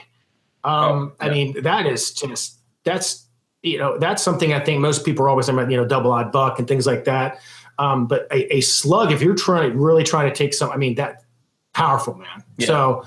Oh yeah, I'm that's big, that, that's a great. I'm a big fan. I'm a big fan of shotguns. Yeah, um, that's the, the awesome thing I think about shotguns. And then, like you said, pump action. I think a lot of times, look, I think what's sexy is the magazine fed. I think we all think the magazine fed shotguns are sexy, right? I know I do. I think they're sexy, but they don't always work, right? Well, and they're that's not the reliable. Thing. I, I, I remember that was it the second time I went hunting with my dad, and I had an eleven hundred, you know, and. It jammed. Mm-hmm. I um, he shot the he shot one deer. I the deer. I think I was twelve years old. The deer was the deer was moving. I then shot one and I hit him. I, it was I, I'm telling a horrible story, but I didn't do the job I needed to do, and so I went mm-hmm. to go shoot him. And it was and then it was uh, it was sitting out. The casing was sitting out of it. So I and then I was oh. so panicked as twelve year old. And anyway. So it was just it was just a shitty job, and I've always been kind of against, you know, the the automatics because of that. Mm-hmm. And, yeah. and Remington eleven hundreds are great shotguns, but when I needed it to work, it didn't. And again, I was really young at the time. I mean, I can definitely troubleshoot stuff now with no problem. But mm-hmm. I just I know there's, there's something there's Pumps. I just like pumps. Again, maybe I maybe again I go back to like the old school stuff. I just like I like a pump. Yeah, well, you know any problems? You have any problem? The action, you just keep keep going. Yeah, you know it's going to work as long as you shuck it properly. You know, as long as it's operated yeah. properly. But they can get rusty. They can go through a lot of things and still be functional, or you can still clean them up. So yeah, I, I mean, you know, I think I agree with that. Uh, I'm a Mossberg guy myself when it comes to the. Well, Mossberg, they make really good shotguns. I mean, they, they've, yeah. they, they've got a name for themselves there. You know, I've, they're not even made in Sweden anymore, are they? I mean, are they Are they even headquartered there anymore? I know that's well, their Mossberg, whole heritage. Uh, yeah, their heritage is it's a Swedish company, wasn't it? Uh, Back in the day? That, that, could be, that could be true. I don't know. That's a good thing. I mean, We're gonna have isn't, isn't the emblem, is, that's the emblem is like the Swedish flag, isn't it? Um, you know what? Let's, yes, I, I know what the emblem looks like. Let's, uh, let's, uh, let's Wikipedia Mossberg. There we go. I'm sure somebody else on here is much smarter than I am. Yeah, people so will be telling us right now, you idiots. This is what O F Mossberg and Sons, uh, commonly known as Mossberg, American firearms manufacturer specializing in rifle scopes and firearms. Origins. Oh, yeah. He Well, Frederick, Oscar Frederick Mossberg was born September first, eighteen sixty-six in Sweden. In the village of Svangsgogs. So, so were they? So were they never a Swedish company, or they just he just uses that as a like an ode to his heritage or something? Yeah, it looks like. Um, well, it says he was born in eighteen sixty-six and emigrated to the United States in eighteen eighty-six. So, yeah, like twenty years later, he came to uh, the U S, and that's probably where he started uh, building everything. Got it. So it's it's so it is definitely an American company. There we go. Yeah, but that flag, pro, you know, goes back to the heritage and all that kind of stuff uh, um, of where he came from. So yeah, that's cool. You know what? I have seen that flag and I never thought about it till now. And then there's three crowns. That's some kind of Illuminati thing. The three crowns in the flag. Oh, is it? I don't, no, I don't know. I'm always trying to start. I'm always starting trying to start like false rumors. Fake news. Oh, you are? Okay. Yeah. Great. Who, who knows? You know? You're that guy. Okay. Yeah. Something might catch on, you know. uh, I, I, I'll be like the black, you know, um, what's his name? Uh, Jones, Alex Jones. Oh, there you go. Yeah, I'll be like. Is that is, is that is, is that what you're aspiring to? No, no.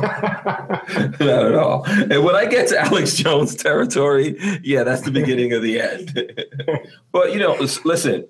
Sometimes, just like the Enquirer magazine, okay, sometimes Alex Jones knows what he's talking about. Sometimes they get it right. Yeah, sometimes they get it right, just like Enquirer magazine, right? You know, you know, there's it's it's even like you. You're a fiction writer, but there's some things that you you'll be. Has anything you've written about actually happened yet? You know, like where like you wrote about something, people are like, oh, that's so crazy, I'll never. And then something like that happened or similar. Obviously, no. we haven't had the. Uh, We E M P haven't had an E M P or anything like that, yeah. But and then and then my book, then my book that just came out in July was a Day of Reckoning.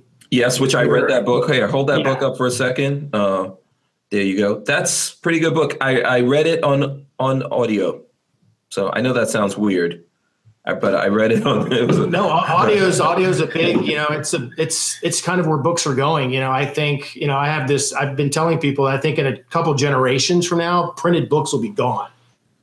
I mean, if everything stays like we are, we're kind of a, still quote unquote advancing as a society. Um, I think the printed book will eventually go away. I, you know, I'm seeing it just in. I think if you ask any author out there and and you look at your sales, their sales are broken down.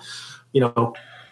Electronic books are the biggest seller percentage-wise, and then comes print version, like hardback, you know, trade paperback size, and that's what this is.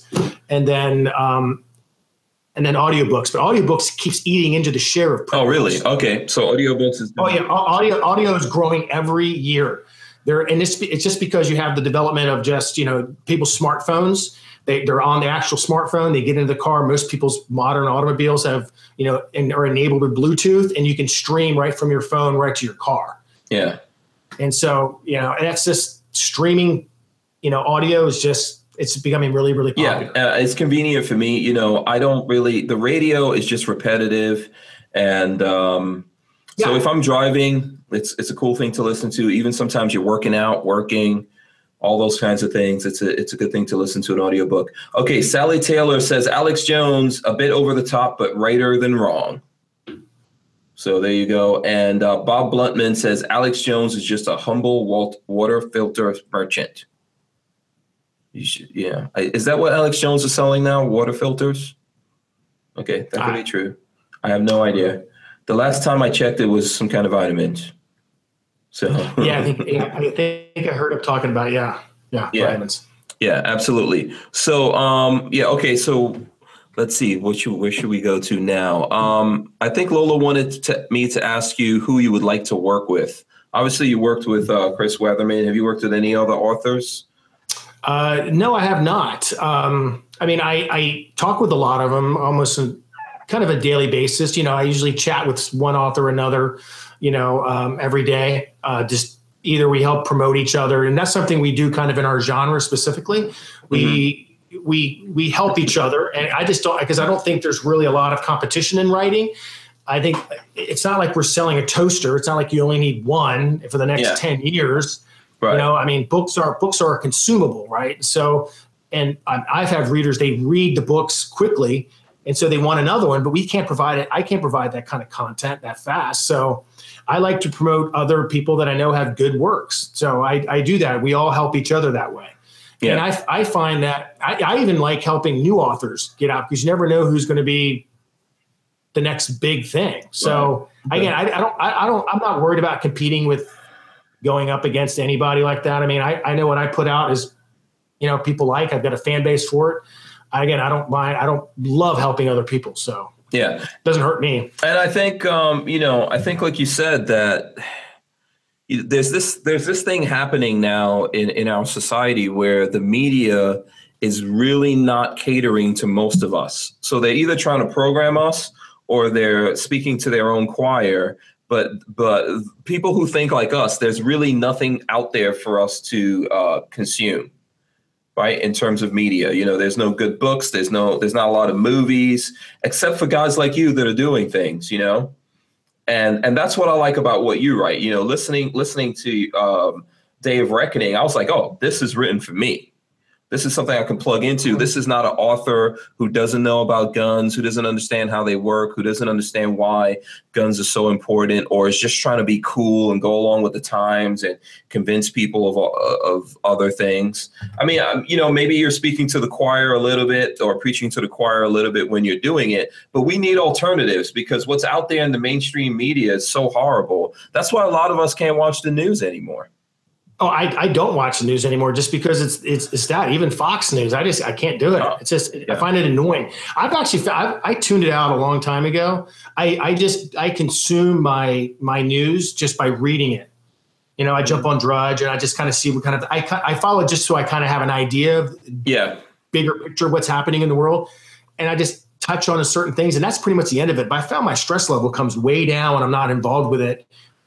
It's not on in the house. And I just rather be doing other stuff than be worrying about, because they sit around and talk about the same shit over and over and over again. It's like enough. And I, I just, I just, I don't know. I'm just done with it, but I like preaching. If you want to call it preaching to the choir, I'm fine with it. You know, I've, I've never classified myself as any kind of expert on anything. I have the experiences I've had growing up, being a Marine, being an E P agent, all these things. I don't know everything. I just know what my, what I've done throughout my life. And if I can leverage some of that and make some great entertainment for people that can appreciate that stuff, that my, my job is complete. You know, yeah. I'm fulfilled that way. Yeah. I mean, I didn't mean um, it in a bad I, way. I just think that. No, I know, no, I know you don't. And I yeah. know you don't. And, I, and I, when Day of Reckoning is very much catered to um, kind of the, the sandbox, the people I want to play with kind of thing. Yeah. And you, as you, because you read it, you know that. Yeah. And I, I remember, uh, I was trying to market this to somebody and then I was like, well, I don't think this book's going to be necessarily one that you're going to want because I'm pretty pointed in I view the world. If you read that book, you're like, your listeners are going to, your, your people who watch your show or are familiar with you are going to yeah. love Day of Reckoning. It's absolutely. Right up their alley. It's yeah, right to- up their alley. Yeah, absolutely. I totally agree with that. Matter of fact, uh, Lola's telling me that she put a link Um, to Amazon in the description of this book, The Day of Reckoning. I think it's a really good book. Uh, I, I think you should read it because it's kind of like what we're trying to tell people. I don't know. I don't know how you want to describe it. I don't want to do like spoilers or anything like that. But you know, it's it's a kind of a mix of, you know, what's funny about the origin of the of the book. It was actually two books And there were, I was writing kind of, I, I write multiple books at one time. I know it sounds crazy, but I do. And um, it was kind of, a, it's a mashup of two books. And that's why you've got the two different storylines between the military unit mm-hmm. and then. And, and then, then civilians. The, and the civilians. Yeah, with different, so the, but they're, they're, different angles.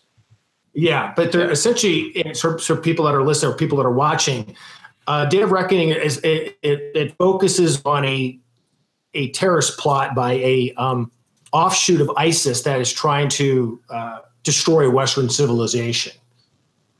It is in a nutshell. And so there's definitely this plot as you're reading it, you'll discovering this plot and how the plot is unfolding, not just with this uh, military unit that's put together to combat it, um, one one part of the plot, but also the civilians are hand, handling the things that are happening um, in the United States and and their and where where they live, you know, specifically.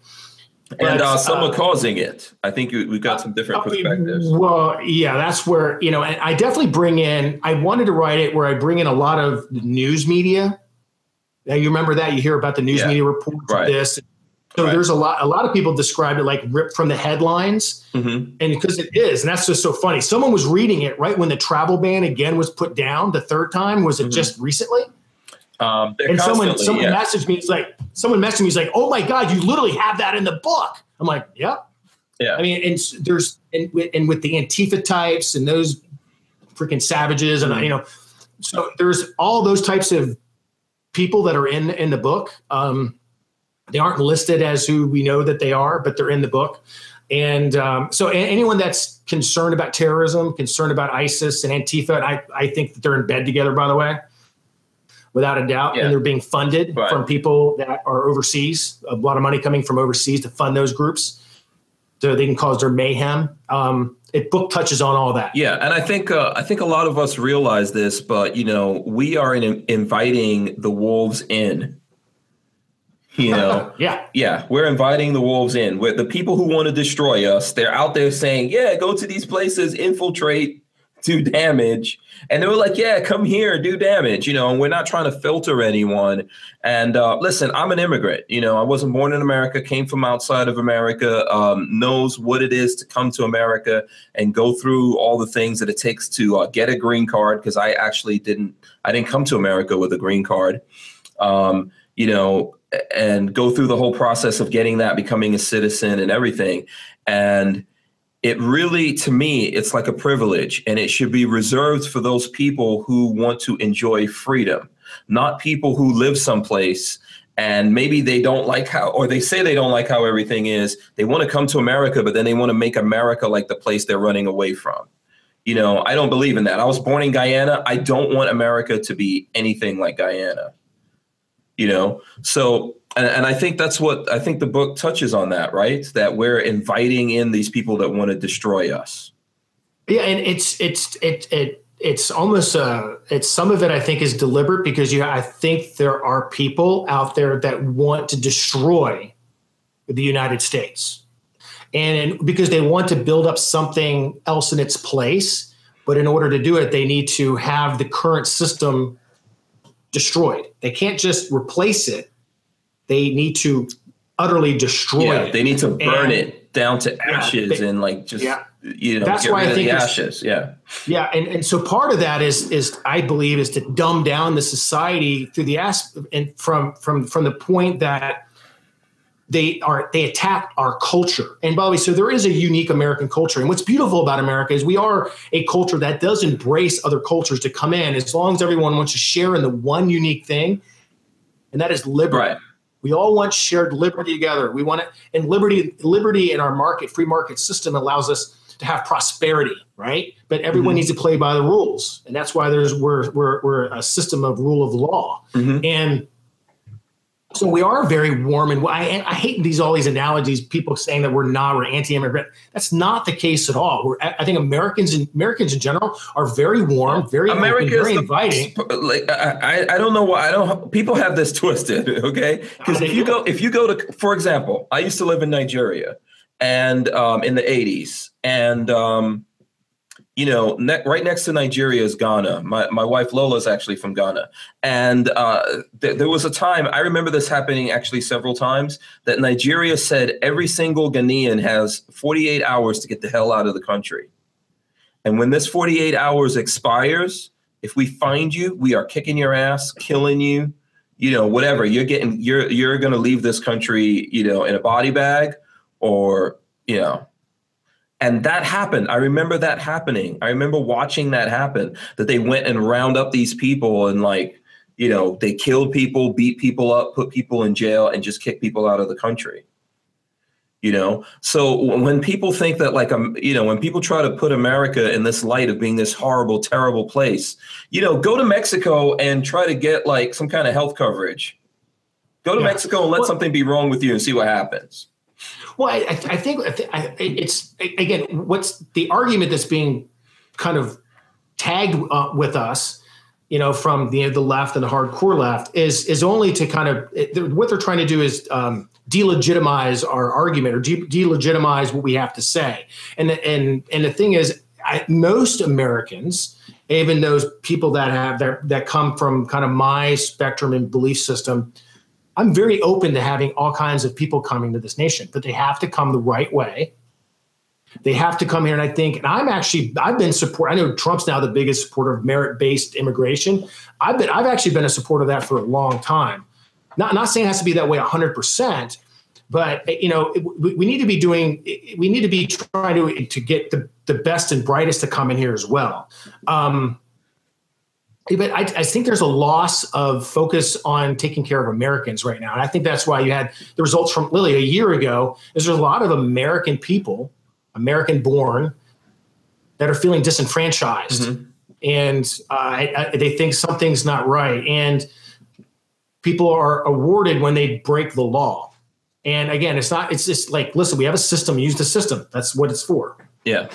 If you don't want to use the system, I, then you don't get to come here. You don't get to come yeah. and play in our sandbox when you don't go through the system. It's very, it's very simple. And may, may, could there possibly be some reforms there? Maybe to streamline it in some ways. Or I don't, I, you know, I, I, it, I don't like being characterized in a certain way. And people are like, well, it's either one way or the highway. But the only thing, they're just trying to marginalize our thing. You see it on the gun side all the time.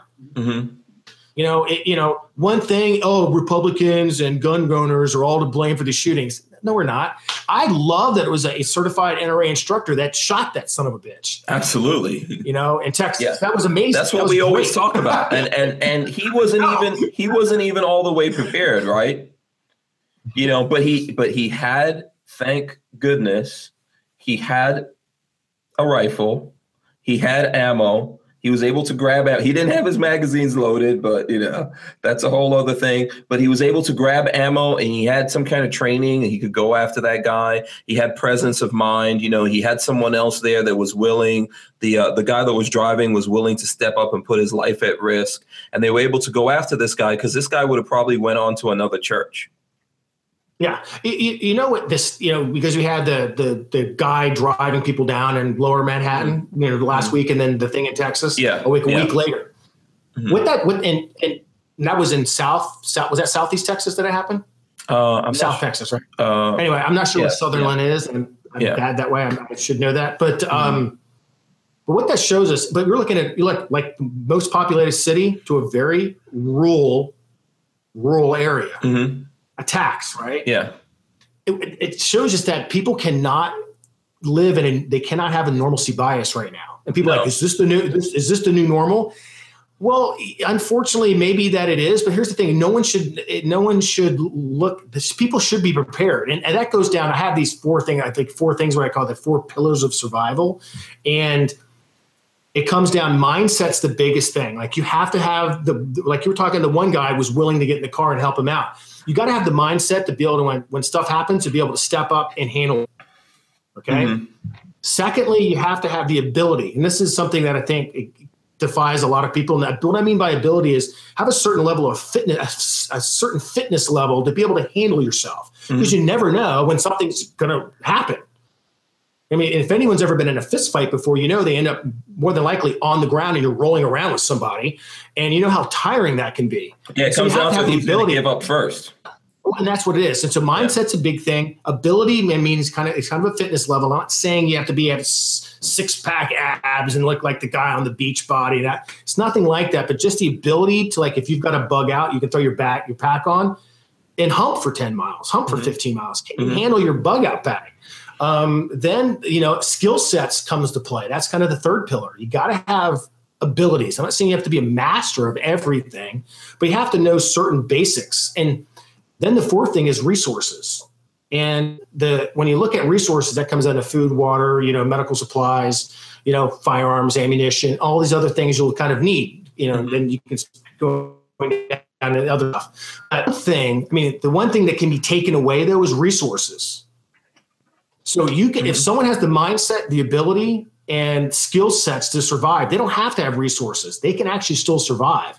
Those yeah. three things can't be taken away from you. Your resources can. So when people hear people are, are preparing or and they're, they've stockpiled a bunch of stuff, but yet they've never trained with their stuff, or they've never gone out and they never put their pack on and humped with it. They don't maintain a certain level of, you know, of fitness and ability to handle themselves, or they don't train with their firearms. And it, it, just having stuff's not going to save the day. Yeah. If you know, if you don't you let your mind, to, I mean, those things are great, yeah. but you could find yourself in an event. I think your signal is slowing down a little bit. Oh, did we? Okay, it looks like uh, it looks like he either froze up or we lost him again. So we're just going to have to wait a second here. And uh, I'm sure he will sign out and then sign back in. Have I been missing any questions, Lola? I'm sure there's a bunch of questions at this time. Um, just as a reminder to you guys, we did put a link in the description to not only uh, Michael's main page, but Amazon. So you guys can check out his stuff. Uh, he's also on Audible, so check him out there. And I think Lola will probably tell me to use this time to re remind everyone that um, we've got some new T-shirts on the Forge from Freedom, Hank Strange Collection. So you guys should go over to, to uh, Forge from Freedom. Look in the Hank Strange Collection. We've got some really cool guns in there. I think you guys should check that out. Cool guns or cool uh, shirts? Oh, excuse me. You're selling no, guns? No, no. I, well... I do sell guns, but no, we don't have any guns over there. We have shirts. We have shirts. Yeah, there you go. All right, so cool. I don't know what all happened. Right. All of a sudden, it just dropped again. That's crazy. Yeah. I'll fix this all again. I don't know what yeah. happened. Yeah, oh, that's cool. That's okay. They're watching us. I'm telling you, something's going on over there. Well, you know what I was what I was going to say to you while you're getting set up? I think, you know, you touched on this, and I, I want to expand on it. Why do people think this is nowadays or today that we are in danger and the world's at war? Because I remember in the late seventies, early eighties, living in England, you know, you had I R A bombings and all that kind of stuff going on. The yeah. world's always been at war. We've always been at war with each other. This never ends. Well, the, the, and we just haven't had a lot of things ever happen here. I mean, it's just not... It's not everyday things for people. They think people think they're insulated from it. I mean, I think a lot of people are trying to change their mind as you start seeing more and more of these kind of events occurring. There's almost kind of like a quickening in some ways, right? You've got Vegas, you've got you know New York, you've got Texas now, and these things seem to be happening on a more rapid scale. But they've been happening and, for years. I mean, nine eleven. Oh no, I'm not. zero one. Yeah, yeah, yeah. No, no. Of course they have, but still, people I think live in this a, what they call a normalcy bias, where they think it won't happen to them, and they think how their life has always been and how it is today will always be that way, and that they'll never be confronted with something like that. Um, and that's just not. You know, history shows that, and it's like you're saying, whether it's whether it's people living in London or during the, the all the I R A bombings back then, and Uh, people living in Belfast when you know when the, when the tr British troops occupied it. I mean, to all I mean, look at look at the Balkans from a historical perspective. Look at um, uh, Sarajevo. I mean, you had one year was it was it eight, the eighties, eighty-four, eighty-eight? Was the eighty-eight Winter Olympics was held there? Uh, was it in Sarajevo? And then yeah. and then like with literally within five years, it's like it, the the stadium is a is a mass grave. Yeah, all within a very short period of time. You know, Yugoslavia falls apart. And then it goes to war with each other. And then you've got mass killings everywhere. Right. And again, if you were to go back, to, was it back to the Winter Olympics, you think, oh, everyone think life is great. Life is great in Sarajevo. And then again, less than five years, people are being shot at in the streets, killed. And the stadium is a mass grave. So things can turn around. I, I present that to people all the time, and they, I'm actually beyond the point of ever trying to convince anybody. Yeah, I, I well, just America. I, just, I, I don't think I could deny that America had it maybe good for a long time, I, you know. But at the same time, America in its birth, uh, there's lots of growing pains and stuff like that that happened, oh, yeah. right? You know, but it's just maybe after World War Two, America went through this boom, but you you still had things that were happening. I think it comes down sometimes to personal things with people. Maybe not where, you know, maybe not where we see like, okay, twenty, twenty people, thirty people, one hundred, one thousand, two thousand people get killed at one time. But regardless of, of why or how it's happening, we're living in a world where no one's safe. I mean, you have Rand Paul mowing his lawn at his house, and he gets tackled by his neighbor and gets his bones broken up. No one, you're not safe. You have to get over it, like you said, and I think you talked about that in a Day of Reckoning. You were talking about normalcy bias. You have to get over this thing where you think nothing's ever going to happen to you, because stuff is going to happen to you, and if you're unaware, you be, you're the best victim. Yeah, it, it, you know, and that's where that's where whatever training you do, and that's what and that, and that panic panic sets in on people. When an event occurs, it can be a really small event. It can be an event where just with your family and there's a medical emergency. You ever, it's always interesting. You really get to see who people are when stuff goes down. Mm-hmm. Um, like I always knew who were my friends when I was in the Marine Corps. There'd be a bar fight breakout, right? And it was one of the guys in the group. And we always had, we always had this thing, like one goes, we all go, right? No one gets left. Mm-hmm. And so mm-hmm. one guy fights, we're all fighting. Mm-hmm. And then you, you, the, one, the one guy who wouldn't, it kind of says who he is. Mm-hmm. And but you kind of get you get to size up people when an event happens. So you have a medical emergency. You might have one person screaming and panicking, and freaking other person gets calm, and they start to address the situation. They just seem to. Some people get calm when things happen. Yes. And but but panic though tends to set in though for people when they aren't. They know they're not prepared. And whenever there is a, if there ever is a big scale event that would that that could occur. The people that panic will eventually realize like, oh shit, I'm not ready for this. Mm-hmm. How am I going to take care of myself? Yeah. Big, big brother government's not going to come and help me. And then they panic. And those are the people that'll take to the street, cause mayhem, cause just discontent and, you know, just go crazy. And, um, but while other people that are more prepared minded will pull back, they'll, the more that they've gathered resources and they'll sit back and watch people just rip themselves apart. Yeah. You know, I think that's that's like I, I said already, that's what I like about your book. That's what I like about Day of Reckoning. And I think it's the kind of thing that it's not just for, good for the guys like us, for people out there who enjoy um, books, you should try to get them to listen to it. You know, they may not they may not be too happy about that at first, but I think once the wheels start turning in your brain and you realize that what you're seeing, this is not super fantasy stuff. You know, these are things that could happen. Yeah, the the you know. yeah I, the the attacks that happened to the civilians in Day of Reckoning, that's actually more frightening to me mm-hmm. than the than the the what the military guys were dealing with. And yeah. you know what I'm talking about. I don't want to provide any spoilers. Yeah, me neither. Wants to enjoy yeah. the book. Yeah. Um, I, I'm I am I'm chomping at the bit. That's tough. I'm chomping at the bit to that's talk about horrific. it. Yeah, yeah. That stuff's horrific, by yeah. the way, and a, a real true threat. And it's horrific to think about. And it, it, I think about it all the time. Well, let's look at Every, the reality. Yeah. This, we have a lot of yeah. things in America that are soft targets and they're wide open and people don't want to do anything about it. Schools, it's the, churches, I, I you know, there's all kinds of things that are just wide open. We've, we've, had, we've had a school shooting before. When, when, when is it? I mean, I've literally, and again, I don't want to talk about it because I hate to give people ideas. Mm-hmm. It's, it, it is frightening that we've got more, you got more security at like a Tiffany jewelry store at the mall. You didn't have it any any elementary school, and that's shocking to me. I mean, we, we consider our children to be priceless, but yet we don't protect them. Well, it's real. So here in Gainesville, you know, Gainesville has the University of Florida, and then recently we had um, this guy that's labeled as a white suprem- supremacist. Uh, I forget his name right now. Um, someone will probably remind me. But anyway, so he came to speak at University of Florida, right? And they went and spent, I think they dropped a half a million dollars in security for this guy. So okay.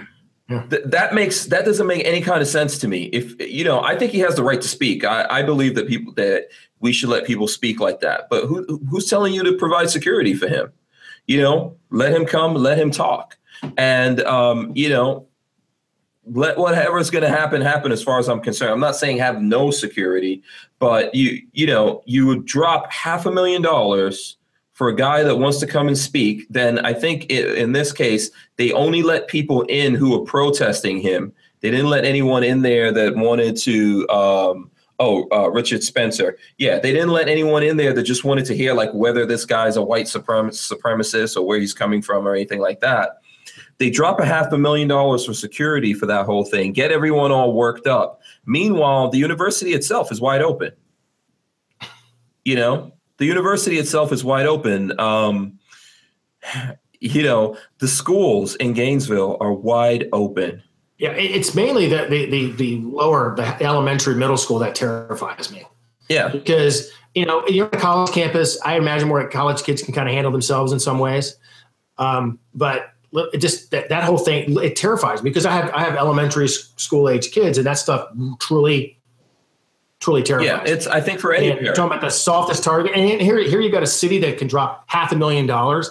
How much of that could be spent to provide security for elementary schools is so some yeah. person doesn't go and create mayhem there.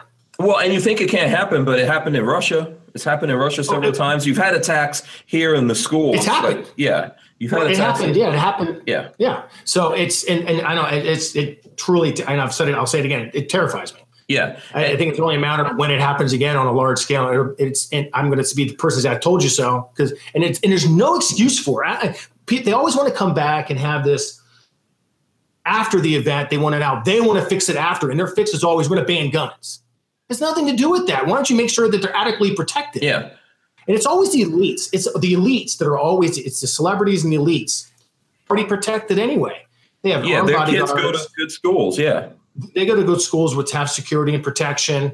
They work in offices that in order to get through to them, you have to go through a magnometer, and they have security, and they have, you know, law enforcement there on hand, backup, you know, uh, teams. I, They but no, but they, they can't go, and our elementary schools can't have any protection at all. Yeah, it just really think, goes to show you what they truly, really care about. They talk about caring for, you know, protecting, but they truly don't. They, yeah. There's always there's an edge because if they truly did, they'd be proactive about it, not reactive. Yeah. Well, and the thing, the terrible thing about it is you have lots of guys like yourself. I think you're in uh, you're in San Diego, right? You're in California. Yeah.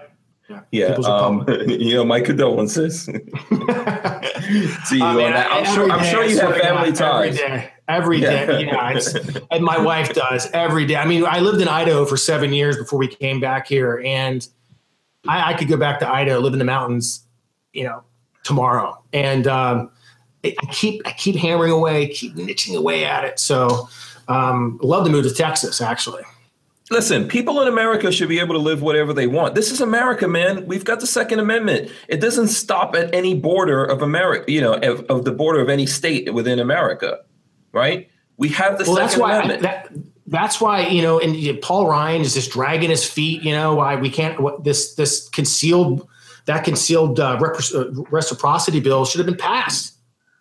That should have been, that's easy pickings, low-hanging fruit for them to do. Yeah, and he they, never does. He, ne- he never did it. They didn't want to care. do it. Yeah, they. I think they were waiting for excuses no. not to do it. But the thing I'm saying to you is, you're you're in San Diego, right? You are a former Marine, Marine guy. You know about guns. You're a good guy. They can background check you, and they can say, just like this guy in Texas that was out there willing to put his life on the line, they can background check you, give you some more training and all that kind of stuff, and you you can become one of the people that can defend your kid's school.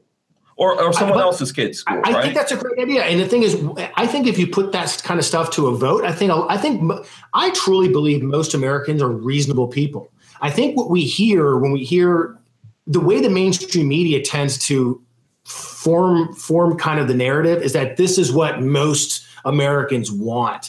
And it's actually not. When you, when you really look at guns and Americans view gun control, They're, they want access to firearms. They want firearms. They believe in the Second Amendment. It's ingrained in our culture. Again, that's a cultural thing. And it, it's it's we wouldn't have had the founding of our nation if it weren't for that. We wouldn't have had the the kind of conquering of the Wild West if it wasn't for that. And so, it, it you know the ownership of a firearm you know separates us as a people. And Australians I meet, they're all they always hammer us for that. I'm like. Yeah, until the day you have a despot takeover, then what are you going to do? And they think, oh, that'll never happen. Okay. Yeah, okay. What the hell's going to stop history, that? Complete history shows us that stuff can happen. I mean, look at Russia today. Um, everyone thought it was the greatest thing. The Iron Curtain comes down. The Soviet Union falls apart. Boris Yeltsin or whatever his name was gets in there. It, Russia's turning into some kind of a republic, and this is all wonderful. And, and look at it now. It's become like an oligarchy. Um, yeah, um, couple, and it couple, happened in just a couple decades. Uh, yeah, a couple of things in there. First of all, I'm not saying Trump's a despot, but a lot of these people who were saying that nonsense, they also thought Trump was never going to be president. Anyone could be president in America. And the day when you think like Obama is the worst president, you can get another president that you think's terrible, right? And you mm-hmm. can think Trump's the worst president, and then the next president could be really, really, he could be way worse than that. It could always get worse. I don't know why people think like, oh, this is as bad as it could get. It could always get worse than it is, you know, and you well, want this mechanism where you're able to resist and, and, and defend yourself against your government. Well, that, that's how I always laugh and be like, well, I'm, you hear, you hear the politicians and people I've talked to, like, you know, the second, I mean, I'm, I'm for people hunting and, and, and going on sport and sports shooting. Like, it has nothing to do with that. It has yeah. nothing to do with that. No, I don't think so. It's all about it's all about so we can we can rise up against a tyrannical government.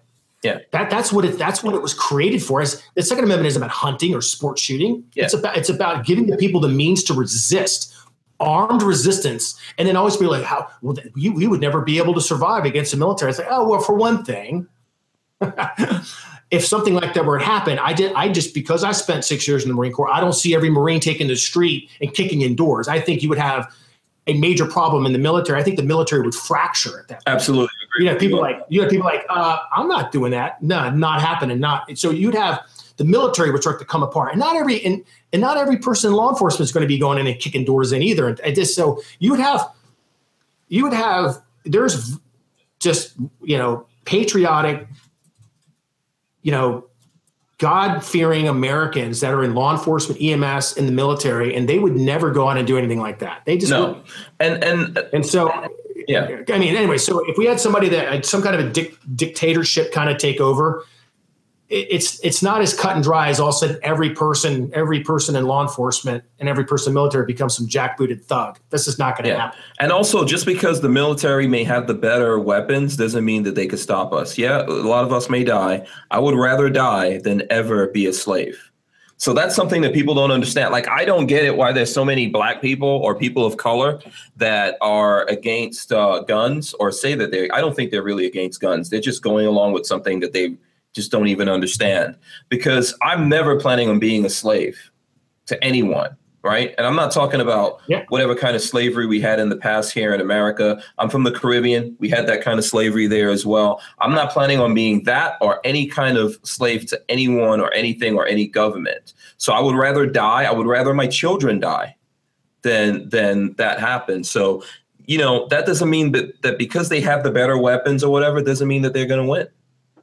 No, and you're absolutely right. And, uh, it, you know, the, the, the, the Second Amendment rest- stands itself apart in that it, it, it gives us equal footing in a lot of ways, and it gives us the means to resist tyranny. Yeah. Um, the founders are so wise to, you know, and, you know, if you look at the founding and you look at the history of it, and when, when the con- when they were, you know, drafting the, con- the, the Constitution, thank God for those, thank God for those anti-federalists that really pushed hard. Because had they not pushed hard, and again, it's just like now, we've got to resist these efforts they're trying yeah. to do. And those people really want to say, listen, I know you're in, I know during the t- time when they were drafting the Constitution, those anti-federalists came up and said, no, no, no, hold on. There's nothing in here that guarantees you can't eventually do what you're saying you won't do. And because the Constitution is written to limit the government. Yeah. Now, now the laws are written by the Congress to limit people. It's, yeah. it, the opposites happen, right? Right. And thank God the Bill of Rights was created, because it stopped it has stopped them in a lot of their encroachment on our rights. And the thing is, they think that they can draft something to take a right. They have no means to take a right. There is nothing at all that gives them the power to take a right away. Rights yeah. are God-given. They're natural rights. Yeah. They're not they're not determined by the whim of a bureaucrat or a government anywhere. Those are God-given natural rights that preceded government. Yeah, if They've you're if you're alive, if you're born, if you're a human being, You have that right. Um, someone's have, asking. Have that right. Yeah, I think Mister Vegas says, which brings up the question, do you have kids? I think he's asking both of us. We both have. I have kids. You have kids, right? Yeah. Yeah. Yeah. Yeah, I have kids. Yeah. Yeah, mine are uh, teenagers. I have seventeen and eighteen year olds. So, um, so how, how are the teen years? Uh, it's uh, good and bad. I think I think it might be uh, it's things have switched. So it's probably better for me. Like, you know, you've got girls, right? Uh, I, I, I'm enjoying them now because yeah. I'm living in the now. Not thinking about ten years from now. Yeah. And girls have totally changed nowadays, not, not necessarily for the for the better. Like I, I find like the girls that my sons have to deal with are outrageous. Like how when we were kids, because you were born in the seventies, so was I. When we were kids, it was the boys you had to, you know, who were really rowdy and all that kind of stuff. So now it's the girls and, you know, it's maybe switched around a little bit. So we have to deal with that. Um, you know, I, I'm going to go to some more questions. Did you want to say something? Yeah, you know, it's, in having girls, I feel really blessed to have have my two girls, and mm-hmm. um, I've definitely been training them and and equipping them with um, a mindset and with skill sets, so they won't be victims yeah. of things. You hear about all these uh, these. you know, the Weinstein stories and all that kind of stuff and, and all that stuff that's out and it exists. It, it, it absolutely exists. There are, oh, there are it. men that, there are men that, that go out there and they prey upon women. It happens. Yeah. I mean, men we're, we're, we're built differently. We're physically stronger and we can dominate a woman for the most part. Yeah. I'm not saying they prey always on women and children. They prey on women oh, yeah, and children. Yeah. Absolutely. Oh, that Kevin Spacey stuff. What a, yeah, those are the demons. Those are the demons that walk among us, man. And, you know, you absolutely. And the, the ironic thing about Hollywood yeah. is they're always out there talking all this shit, you know, and talking like girl power and all that bullshit. And then they're getting totally raped and abused by Harvey Weinstein. But it was cool for a long time because he was supporting Hillary Clinton and all that. So it was all good. And they were letting all this bullshit, uh, you know, go on in Hollywood. Yeah. And this, we haven't even scraped the surface of what's coming out here with Kevin Spacey and Harvey Weinstein. I mean, there's some horrible things that if we really dug into this, you know, I know there was there was rumors about. Um, hold on, I'm going to pull this up right now. I think there were rumors out there about. Uh, I'm forgetting the the the guy that has like uh, tiger blood or whatever. I forgot that. Oh man, I'm. Oh, no, I, um, what is that actor? Um, oh, Charlie Sheen.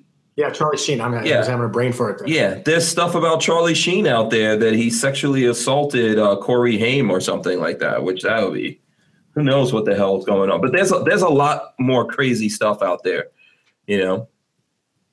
Yeah. It, that's why, I, for me, it's important to make sure that, you know, my girls will grow to be young women, that they they know not to tolerate stuff and to fight back. I feel the same way about bullies. There's there's all this talk you hear about in schools that zero zero zero violence, you know, they, they zero, zero tolerance. tolerance zero, yeah. zero, I'm sorry, zero tolerance for violence. I'm like, you know, violence actually has a purpose. Yeah, kick a bully and ass. When it, no, and, and there's again, there, there's this there's this kind of wanting to brainwash children to be subservient, mm-hmm. to listen always. And the fact is, there is a time and place when violence absolutely should be exercised yourself in mm-hmm. order to protect your family uh, and and to teach to teach a child to be a, a victim and then their only recourse is to run. Sometimes you can't run. Sometimes no. you have to fight. And, yeah. and and that's why I think it's important to teach them how to fight, to, to give them the mindset to, and I, I you know, like, I remember there was a, there was a special needs kid at our school. We have a, on Thursdays, we have this running club at our school and I go there every Thursdays and I, I run with the girls and they have some special needs kids and they were out there on the track and it's awesome to see these kids out there, you know, just trying to do whatever they can. And um, uh, my daughter mentioned it's one of this one, one, one, one little girl had been picked on by somebody. I'm like, just so you know, that the Hop fan, we don't tolerate that stuff. Mm-hmm. You know, you see anybody ever, ever bullying somebody, you know, you, you, you, it's, I, I'm totally fine with you going up and interjecting yourself in that situation. If it, if someone's bullying one of these little special needs kids, you need to Kick stop that ass. stuff right away. Yeah, man. I, and I told him, I said, listen, if you get suspended for punching, I'll take you out and get ice cream every night of your suspension. Yeah. Like, yeah. I, we don't tolerate that stuff. I mean, it, it, when it comes to I mean, people that have special needs, like they weren't, they they didn't ask to be born the way they were. Mm-hmm. You know, that's just life just kind of just showed up for them. And so mm-hmm. as a society, we need to protect those people. And I, I feel really dearly about that. When I said, don't, I said, I, I said, you, I, you ever see that, you kick that person's ass. Yeah. So you throat punch them. Some people, the only way they learn is from getting the ass kicking. I'm just telling well, you. Right. That's why bullies, bullies get away with stuff because yeah. no one stands up to them. Just yeah. Freaking. So yeah. Um, yeah. I, my, and my wife's on board with that too. We both say no. Any bullies, you take them out. Yeah, I always told my kids, someone puts their hands on you, you you know, you let them. They need to pay for that. That's the way I look at it. Look, you know, it, it's. I, I'm gonna go to. We've got some more questions and comments and stuff like that. But if you look at this thing in New York, I have relatives that live in New York. People in my family, my immediate family, that live in New York. And if you look at this thing that happened in New York with the guy that rented the. Um, You know, he rented the uh, the the Home Depot. I think it was a Home Depot truck, right? Yeah, and he yeah. drove down this thing, killing the. the, the uh, he did this for some time, and he went after multiple people on bicycles. Think about New York, man. You cannot walk around in New York easily and be armed. You can't defend yourself in New York. You're making yourself a victim. I think this is one of the themes of your of the book of your book, um, A Day of Reckoning. That you're making yourself a victim, and then you're surprised that people are like, oh, you know where's a good place to go kick their asses? America. Because I think, like, back in the eighties, if you want to know something, the movies and stuff like that that came out of America, like uh, Red Dawn, everyone's like, oh, these Americans, you go over there, they'll kill you. They're cowboys. They got guns. Now they're seeing, like, oh, these guys are just suckers. They're just punks. We could go to New York City, rent a freaking U-Haul truck or a Home Depot truck and just drive through and just kill a whole bunch of people on bicycles. And in New York City, they can't do anything about it. The cops, the cops showed up and they were shooting at that guy and still didn't kill his ass. Yeah. It, you know, and, and the, the, and I love the Men in Blue. My dad was, uh, you know, law enforcement retired. My brother was as well. And most of the time, police are responding and reacting to a situation. So they're usually minutes, sometimes behind. And the carnage is they're usually just drawing lines around mm-hmm. bodies by then. Yeah. So that's why I, I think there needs to be kind of this, you know, you know, with the Weinstein thing, there needs to be kind of a refocus on um, uh, kind of like bringing back the age of chivalry again. Like, mm-hmm. you know, uh, having men, and by the way, that's something men need to come, men need to start standing up and holding other men accountable. Yeah. You know, we kind of live in this age of kind of we don't want to judge people. It's like, you know, I think I'm about to move past that shit. Yeah, like, yeah, we need to start that. holding we need to start holding people accountable. Like if you're yeah. you're acting out a certain way, well, get, we're going to come together and hold you accountable. You can't. You're not going to treat women like that. Women women are to be cherished and, and, and revered and held up, and we're not going to tolerate that stuff. And again, that's kind of uh, refocusing kind of on a warrior code. You know, that we about how men should act. Yeah. And then, and then as far as like the terrorism stuff, people need to start realizing and getting trained. It's, and we need to be more self-reliant that way. We we need yeah. to have the ability to that everyone, well, I don't give a shit. You're in New York, Chicago, and in the middle of nowhere in Arizona. You need to have the means and the ability to take care of yourself because law enforcement is just not going to be there. You cannot give your responsibility for your face safety and your family safety over to somebody else. Yeah. That is not their ultimately responsibility. In fact, that's why you can't sue law enforcement. You can't sue them for not showing up on time. It's not ultimately not their responsibility no. to protect you. Absolutely not. And like you said, it's it's, yeah. it's highly it's unlikely to happen. An yeah. And I also agree with you that we need to respect women. Of course we do. At the same time, I think women also need to, to reevaluate what they're doing. Because I think like in this thing that happened in Hollywood, you see these women who are out there talking all this badassery. And then they're letting these things happen. And if you're going to let that happen for fame and money, well, you know, you're going to have to rethink some of these things. So I'm I'm not saying that what happened is right. As a matter of fact, I don't think it's right. But what I'm trying to say to you that they have to reevaluate because those women attack men like us who believe in chivalry and believe that we should be defending our families and and and and the women that we care about in our lives, right? They attack us because mm-hmm. of what we believe. And then at the same time, they let this guy do these horrible things to them. And then now we're supposed to feel sorry for them. And so what I think is that, you know, they also need to like, uh, you know, have a coming to God moment about what happened here and rethink all this crap that they're, that they're spouting in Hollywood. Well, the, the, the irony of it is, remember when Pence came out, Vice President Pence came out and mentioned that he doesn't go to, he doesn't never goes to a private dinner with just him and another woman. He always wants to make sure there's other people there, or his wife, or his wife mm-hmm. is in attendance. And everyone mm-hmm. was making fun of him in the late night shows, and Hollywood was mocking him that he can't be alone with another woman. When here, what he's trying to do is be respectful and make sure Absolutely. there's never a situation. And he gets mocked for that by the same people who knew Weinstein was doing all this stuff. Yeah, that's what I'm trying to say to you. I know. Yeah, it's like, really? So, so wait a minute. He's trying to be respectful. He's trying to make sure that there's never a situation that occurs. And you think that's that rises to the level of mockery? Right. But yet you turn a blind eye to this guy over here, and then all of a sudden you want to cry victim. I, it's like, I think what Pence was doing is honorable. Yeah. I also think a bunch yeah. of these women that stuff happened to them are the women who were marching against Trump and all that. And I'd like to see what they're doing about this shit now. You know, yeah, what, what are they going to do about it now? And I think part of it is they need to reevaluate their belief system. Seriously, you know. Well, it's it, you, by the way, you do see this on both sides of the fence. It's on, and it can be predictable. Like when something happens, you almost can kind of predict how people are going to react.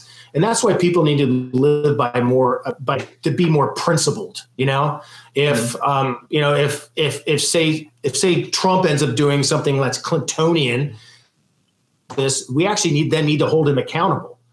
Um, yeah, and, absolutely. Uh, yeah, I've I've come down on Trump. I've come down on him. Yeah, because because then yeah. because then we, we end up being hypocrites, like the left is right now on this whole issue. They're absolute hypocrites right now, and then they, and they know they are. And um, and so it, we need to become more principled on all these these things. But there, there's all this talk on the left about toxic masculinity and attacking men and attacking ma- and what, what they're what they what how they define as to- toxic mas- max- masculinity is us. Yeah, that's what I'm saying. I mean, they need to I know, they, they I know, need to like, teach women that a dude who pretends, who goes out and goes to benefits and supports politicians that look all politically correct, and he looks all innocent and awesome, and you go, oh, that guy's a liberal, he's a Democrat, he's and then he does that stuff, right? In in the light of day, and then at night he's doing this evil shit. That's that's the problem right there. And they have to stop believing in that instead of looking at people like us, that we put it right out there who we are and what we do and what we believe in. And we live it every day. And then we're somehow the evil bad guys. You know, we're somehow the sellouts, the, the betrayers, or the we're the problem in society. I think they have to get over that. You know, I think they have their their whole mindset is what. And there's lots of dudes out there. You know, there's lots of guys now that are like they're feminists. That's what this guy was. This guy is like the poster child for that, that he was pretending to be this feminist and, you know, um, and and meanwhile, he, he it's really like it's like a sci-fi book, right? Because he was like a vampire or, or or a werewolf or something like that. He was pretending to be one thing and he was a completely different thing and, and uh, attacking these people. And then they're allowing it, you know, yeah, and they're yeah. bolstering it up. Just just go back to like the Academy Awards or something. It was a totally different deal, including with, with Kevin Spacey. Oh, it, well, there's that's that's the thing. The, the Kevin Spacey thing is um, his his is now dealing with children.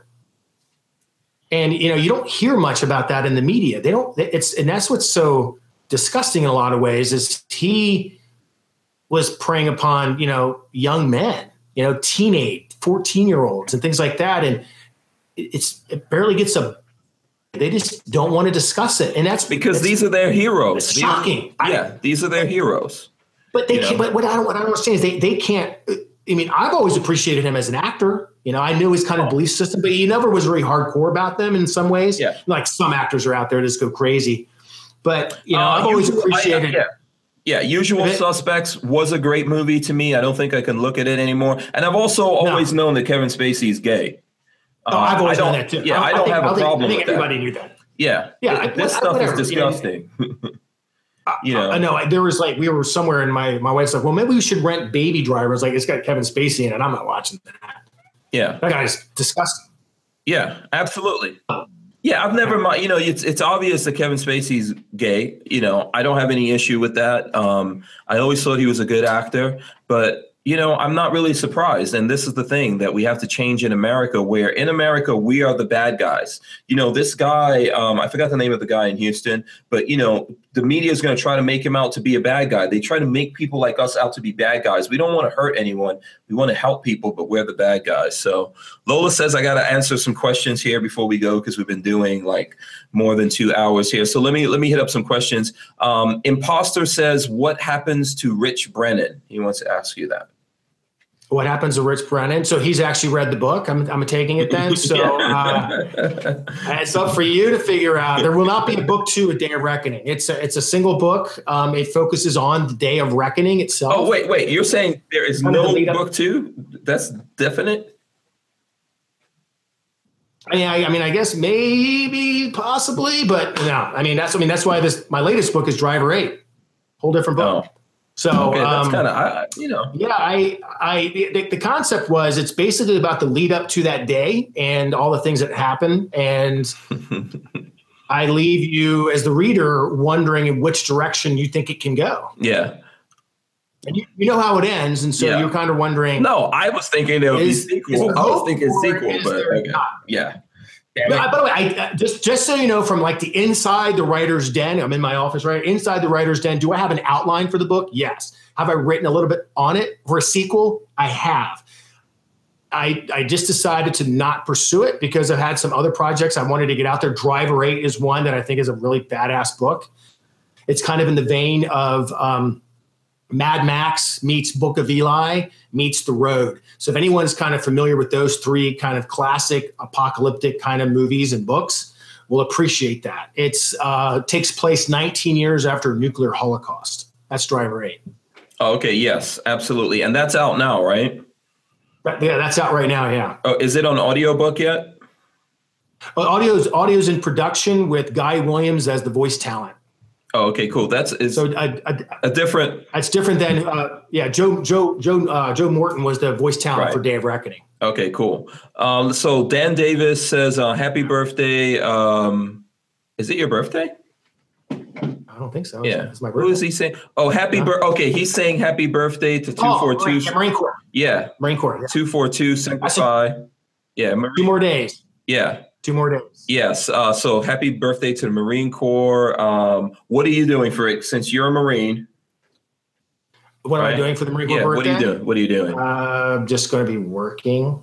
Okay. I, I, I, I mean, my, all my friends that were in, we were in the, the suck together. We kind of just banter back and forth, send texts to each other. But, mm-hmm. you know, I'm not the kind of guy to go in and change my Facebook profile and all that stuff. Like, it's like.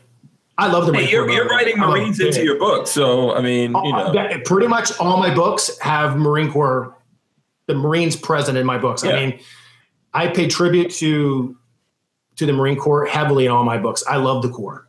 I absolutely love it. I didn't love it as much to stay in the past six years. Uh-huh. Marine Corps. It, it, yeah. It yeah, that's what I was going to ask you. On this side, do you love it more than when you were on the inside? Oh, man, you know. I'm it's sure like, you loved it when you were on the inside. I'm not saying you did it, but it probably looks I did, a lot you know, it's more like a romantic. Love, anyone, yeah, anyone that, anyone, you know, when, when you're in, it's kind of like, it's like once you get in, you, know, you can't wait to get out. Then once you get out, you can't wait to get back in. It's kind of those, it's it's kind of a weird thing. Um, but there's lots of times I, I think about the Marine Corps almost daily, you know, my, the experiences I had in it. And it was a it was a great six years, man. I traveled around the world, you know, travel to exotic lands, meet interesting people, drink their beer, shoot them. Yeah. It's awesome. You know what? I seem to have more friends um, than usual that in all the services that were in the Marines. And I have to say, you guys are batshit crazy, but cool. At the same, it's like a cool kind of batshit crazy. Well, you know, well, well, you know how it is. You ever heard? There's actually only two branches of the military, right? Have you heard about this? Oh boy! So you've got you've got the you've got the Army, uh-huh. right? Mm-hmm. And you've got the Navy, and then you've got the Air Force as a corporation, and the Marine Corps is a cult. Yeah. Okay, uh, that's a lot. And by the way, remember, like, Marine blank all that stuff, you know. Um, yeah, that's a lot more that, tame than what I thought you were going to say, but okay. No, but, but Marines, Marines like to be. I mean, that's it's always fun, like to to kind of play around. Marines like to be, you know, we are crayon eaters, you know, window lickers, you know, grunts. I mean, we we kind of like all those monikers. And there was an article that was written that said um, I should share it. I should share it again. But it was a classic article written by a guy who did who did a bunch of research on all the different militaries, and it talks about how the, and he was trying. He was like a Huffington Post writer or something. He was he was trying to write meaning way that in all his research he did on all the branches that the Marine Corps trained killers. They trained Marines to be okay. killers. Right. I was like, yeah, that's exactly what we're for. But the way he was, the, his tone and the way he was trying to make it out is that's a bad thing. Like they just train mindless killers in the Marine Corps. Yeah. They have these mottos. They talk about, you know, killing and blood and, you know, and it was like, yeah, that's pretty much it. I, I, I was like, oh, I like that. That's ex-. Yeah. And when I showed up to all my Marine friends, like, that sounds about right. Yeah. I think like from my understanding of it, and I was never in the service, um, every Marine better be able to kill people. Right. But that, but that, you know, yeah. And that, you know, that once, once you get into the fleet, once you get out outside of, you know, Uh, recruit training and past your schooling, you know, definitely then the Marines are, kind of do divide themselves in some ways yeah. between, you know, infantry and everybody else. Yeah. So, you know, you're getting some hate. Like, uh, I don't know if I should read read all the hate. But uh, Brian, Am I? yeah, Brian Quick says, Navy guys party harder. Vanessa Kitty says, I should let you know my first job in the U S A F was, before I finished as a health inspector, um, no picking on the Air Force. We fly your butt and dump you out around the world. I've got lots of friends who are in the Air Force and the Navy. I've got friends who are still in there. Lola's brother. Oh, I, I, I love everybody. I just like busting everyone's balls, man. I think yeah. it's always fun too. So yeah, but, yeah. But so, I'm sorry, but the Air Force is a corporation. Sorry. Yeah, you guys don't actually constitute as a military. Um, no, I'm sorry. To their opinion, you can find him on G Michael Hopf dot com, also on Facebook, Instagram, and Twitter. If you really want to get him, go to Twitter that he doesn't like, and that's where you flame him. Flame him on Twitter. That's- yeah, you can flame me there, and I'll respond in like a week. Yeah. No, so. if you get a if you get a, a mega shit ton of flaming on Twitter, you're gonna have to go over there. So, oh, yeah, and go okay. flame him on uh, the Marine Corps birthday. That'll be, he'll enjoy that. I so, will, actually. I, I love it all. It's all good. It's all good yeah, fun. Absolutely. So, okay, this is going to be my final question. Um, what's your uh, what do you do when you're not writing? Your favorite pastime? Oh, um, I, I'm really a big family guy. I know it sounds crazy. I, I try to spend when I work a lot, by the way. I work constantly. So when I'm not, um, I like to spend time with my family. I know it sounds corny, but I do. They're they're my everything. Yeah. Okay. Active with my kids at school. So, I mean, the, my school's close by. So I, I definitely spend time over there. And then um, I've been getting my uh, youngest into running a lot, trying to get her to go. She does a couple extracurricular outside of school running clubs, and I take her to those and I actually participate with her and getting her ready for her first five K. And so I'm very, very active in their lives. Oh, that's cool. That's cool. I don't know why there's an asterisk in U F C wrestling here. I don't know what that has. I don't know why Lola put that there. Um, I don't know if someone commented about it, but maybe they just wanted to. You're not into wrestling, right? No, I'm really. I love you. I like to watch U F C though. Oh, you do? Okay, okay. So yeah, you do like I, the and U F C actually, stuff. I do like the U F C, and I actually got my like the last um, the last fight that was on the other night. Um, but I actually might have my daughters watch it too. They like it. Yeah. Oh, okay. Cool. They're they're nine and eight. I told somebody, he's like, you let your daughters watch U F C? I'm like, yeah. oh, yeah. Yeah. Yeah, what's wrong with it? They really enjoy it. Yeah. They really like it. Um, the Armed Kentuckian says he's friends with an author that you know. So I don't know who. He doesn't say who it is. Tell us who it is before, um, you know, now there's like a whole conversation going on about uh, the different uh, branches. So we knew, we, of course, yeah, we knew we were going to get that started. Yeah. So here, so here's what we should do right now. Um, let, I'm, I'm going to give you a chance to plug whatever stuff you have to plug uh, before before I like do my ending comment here. So. Um, yeah, well, I just would encourage. I know we were talking about Day of Reckoning a lot, and uh, I would encourage people definitely go out and, you know, check out Day of Reckoning. You heard a lot about it, to, you know, tonight uh, on the show. So definitely check yeah, that very out. Very good book. I enjoyed um, that. Yeah. Yeah, to those that are interested in the very first book, um, in my actual series, at the best-selling series I have with Penguin, the first book in that is The End. This is the one about E M P. Okay, um, and is that, I think someone asked us earlier, and I forgot to ask the question, like, what book should they start with, The End? This is the first one in the New World series. It's a seven-book series. This is the one I, this is the bestseller. Uh, this is the one, again, it's with Penguin Random House. Um, that's the one they should pick up. They can get it at any Barnes and Noble. Um, they store uh, online at Barnes and Noble, online at Amazon. They get autographed copies from me directly. Website at g michael hopf dot com. And then my latest book uh, they can check out is Driver eight. Again, it's more of a classical post-apocalyptic. Uh, takes place nineteen years after a nuclear holocaust. Okay. Again, it's like a Mad Max meets Book of Eli kind of story. Right. And so, so from, um, what, and then, from what I was reading, it's kind of like um, in that society, everyone has different uh, jobs that are allocated to them. And this it's kind of like, yeah, yeah. Yeah. And he's a driver. Yeah. Oh, okay, cool. So he's kind of like a Mad Max-y kind of driver. Okay. Awesome. Awesome. And so there's gotta be some cool vehicles in there. Yeah. There, well, I have him again. This will this will start everyone. This this will get everyone fired up. I have him driving a. Um, of course, this is nineteen years, so he's taking a Ford Raptor, and he's got that all souped up and armored up. So again, I'm sure I'll hear from Chevy fans right now. Here we go, cue it up. Yeah, but, uh, yeah, a Ford Raptor survived. Okay, hold on a second. Let me, because you know I'm I'm into cars. Uh, which Ford Raptor is it? Is it a V eight Ford Raptor or the V six Turbo? V six. V six. Oh. So you're saying the V six survived the apocalypse? Yes. Okay. All right. Yeah, okay. Dude, it's fiction. That's that's yeah, not, that's no, not getting too carried away. Yeah, yeah, yeah. But I know. But the minute the minute I was going to mention Ford, there there comes the Toyota people and the Chevy people yeah. and the G M and stuff. Yeah, I like all cars. I like all cars, and the Raptor's pretty awesome. So it's I have a couple I have a couple friends that have them, and you know I used to, I, I I did have a pickup truck uh, a few years ago. It was a Chevy though. Mm-hmm. Yeah, I saw it. Okay. And uh, Silverado Z Z seventy-four crew cab. Okay. Um, yeah, I drive a Jeep uh, Wrangler now. Oh, you have a Wrangler. Yeah, I was going to ask you what kind of cars you're into now. So uh, you have the Wrangler so that you can like, is it an apocalyptic yeah. thing? You can get out of Dodge. Yeah. Okay. I got a big old lift kit on it, big thirty-sixes on it. So oh, nice. Okay, go. You need to, um, if you've got a picture on Instagram or something, you got to tag me. Okay, yeah, I'll send it to you. Yeah, awesome. I want to see what that looks like. Do you know what uh, Angry American has? He has a gigantic it's like a Ford truck, isn't it? Yeah, it's like some kind of black, looks like a monster truck. Yeah, it's like some kind of special. It's hold on, I have a picture of what the thing is, but it's like a black ops. Is it? it I think it's black ops. Is it like a Ford two fifty or Ford? Yeah, it's an F two. It's a two fifty. Yeah, two fifty. Yeah, I thought so. Yeah, it's yeah. all lifted. Crew cab. It's got a lift kit on it. Yeah. Yeah, absolutely. And his license plate says "Angry American." It's, I think it says yeah, I think it says "Angry American" or something like that. However you can say it here. So it's pretty cool. It's a pretty cool truck, you know, and he's got lots of equipment in there. Do you have, do you have a whole bunch of bug out stuff already in your Jeep? I, ha I have a few things in there. Yeah. Yeah. I, I have to keep it parked on the street. So I don't keep all my stuff in oh, there all the time. Oh so. yeah. Okay. I forgot you're, you're living in San Diego. So yeah, that's gotta be in the house. Okay. Um, and the armed Kentuckian says he was referring to Bert Walker. Yeah. I've heard of Bert. Yeah. Yeah, canine. I guess Canine Plague is one of one of the books or something that he wrote.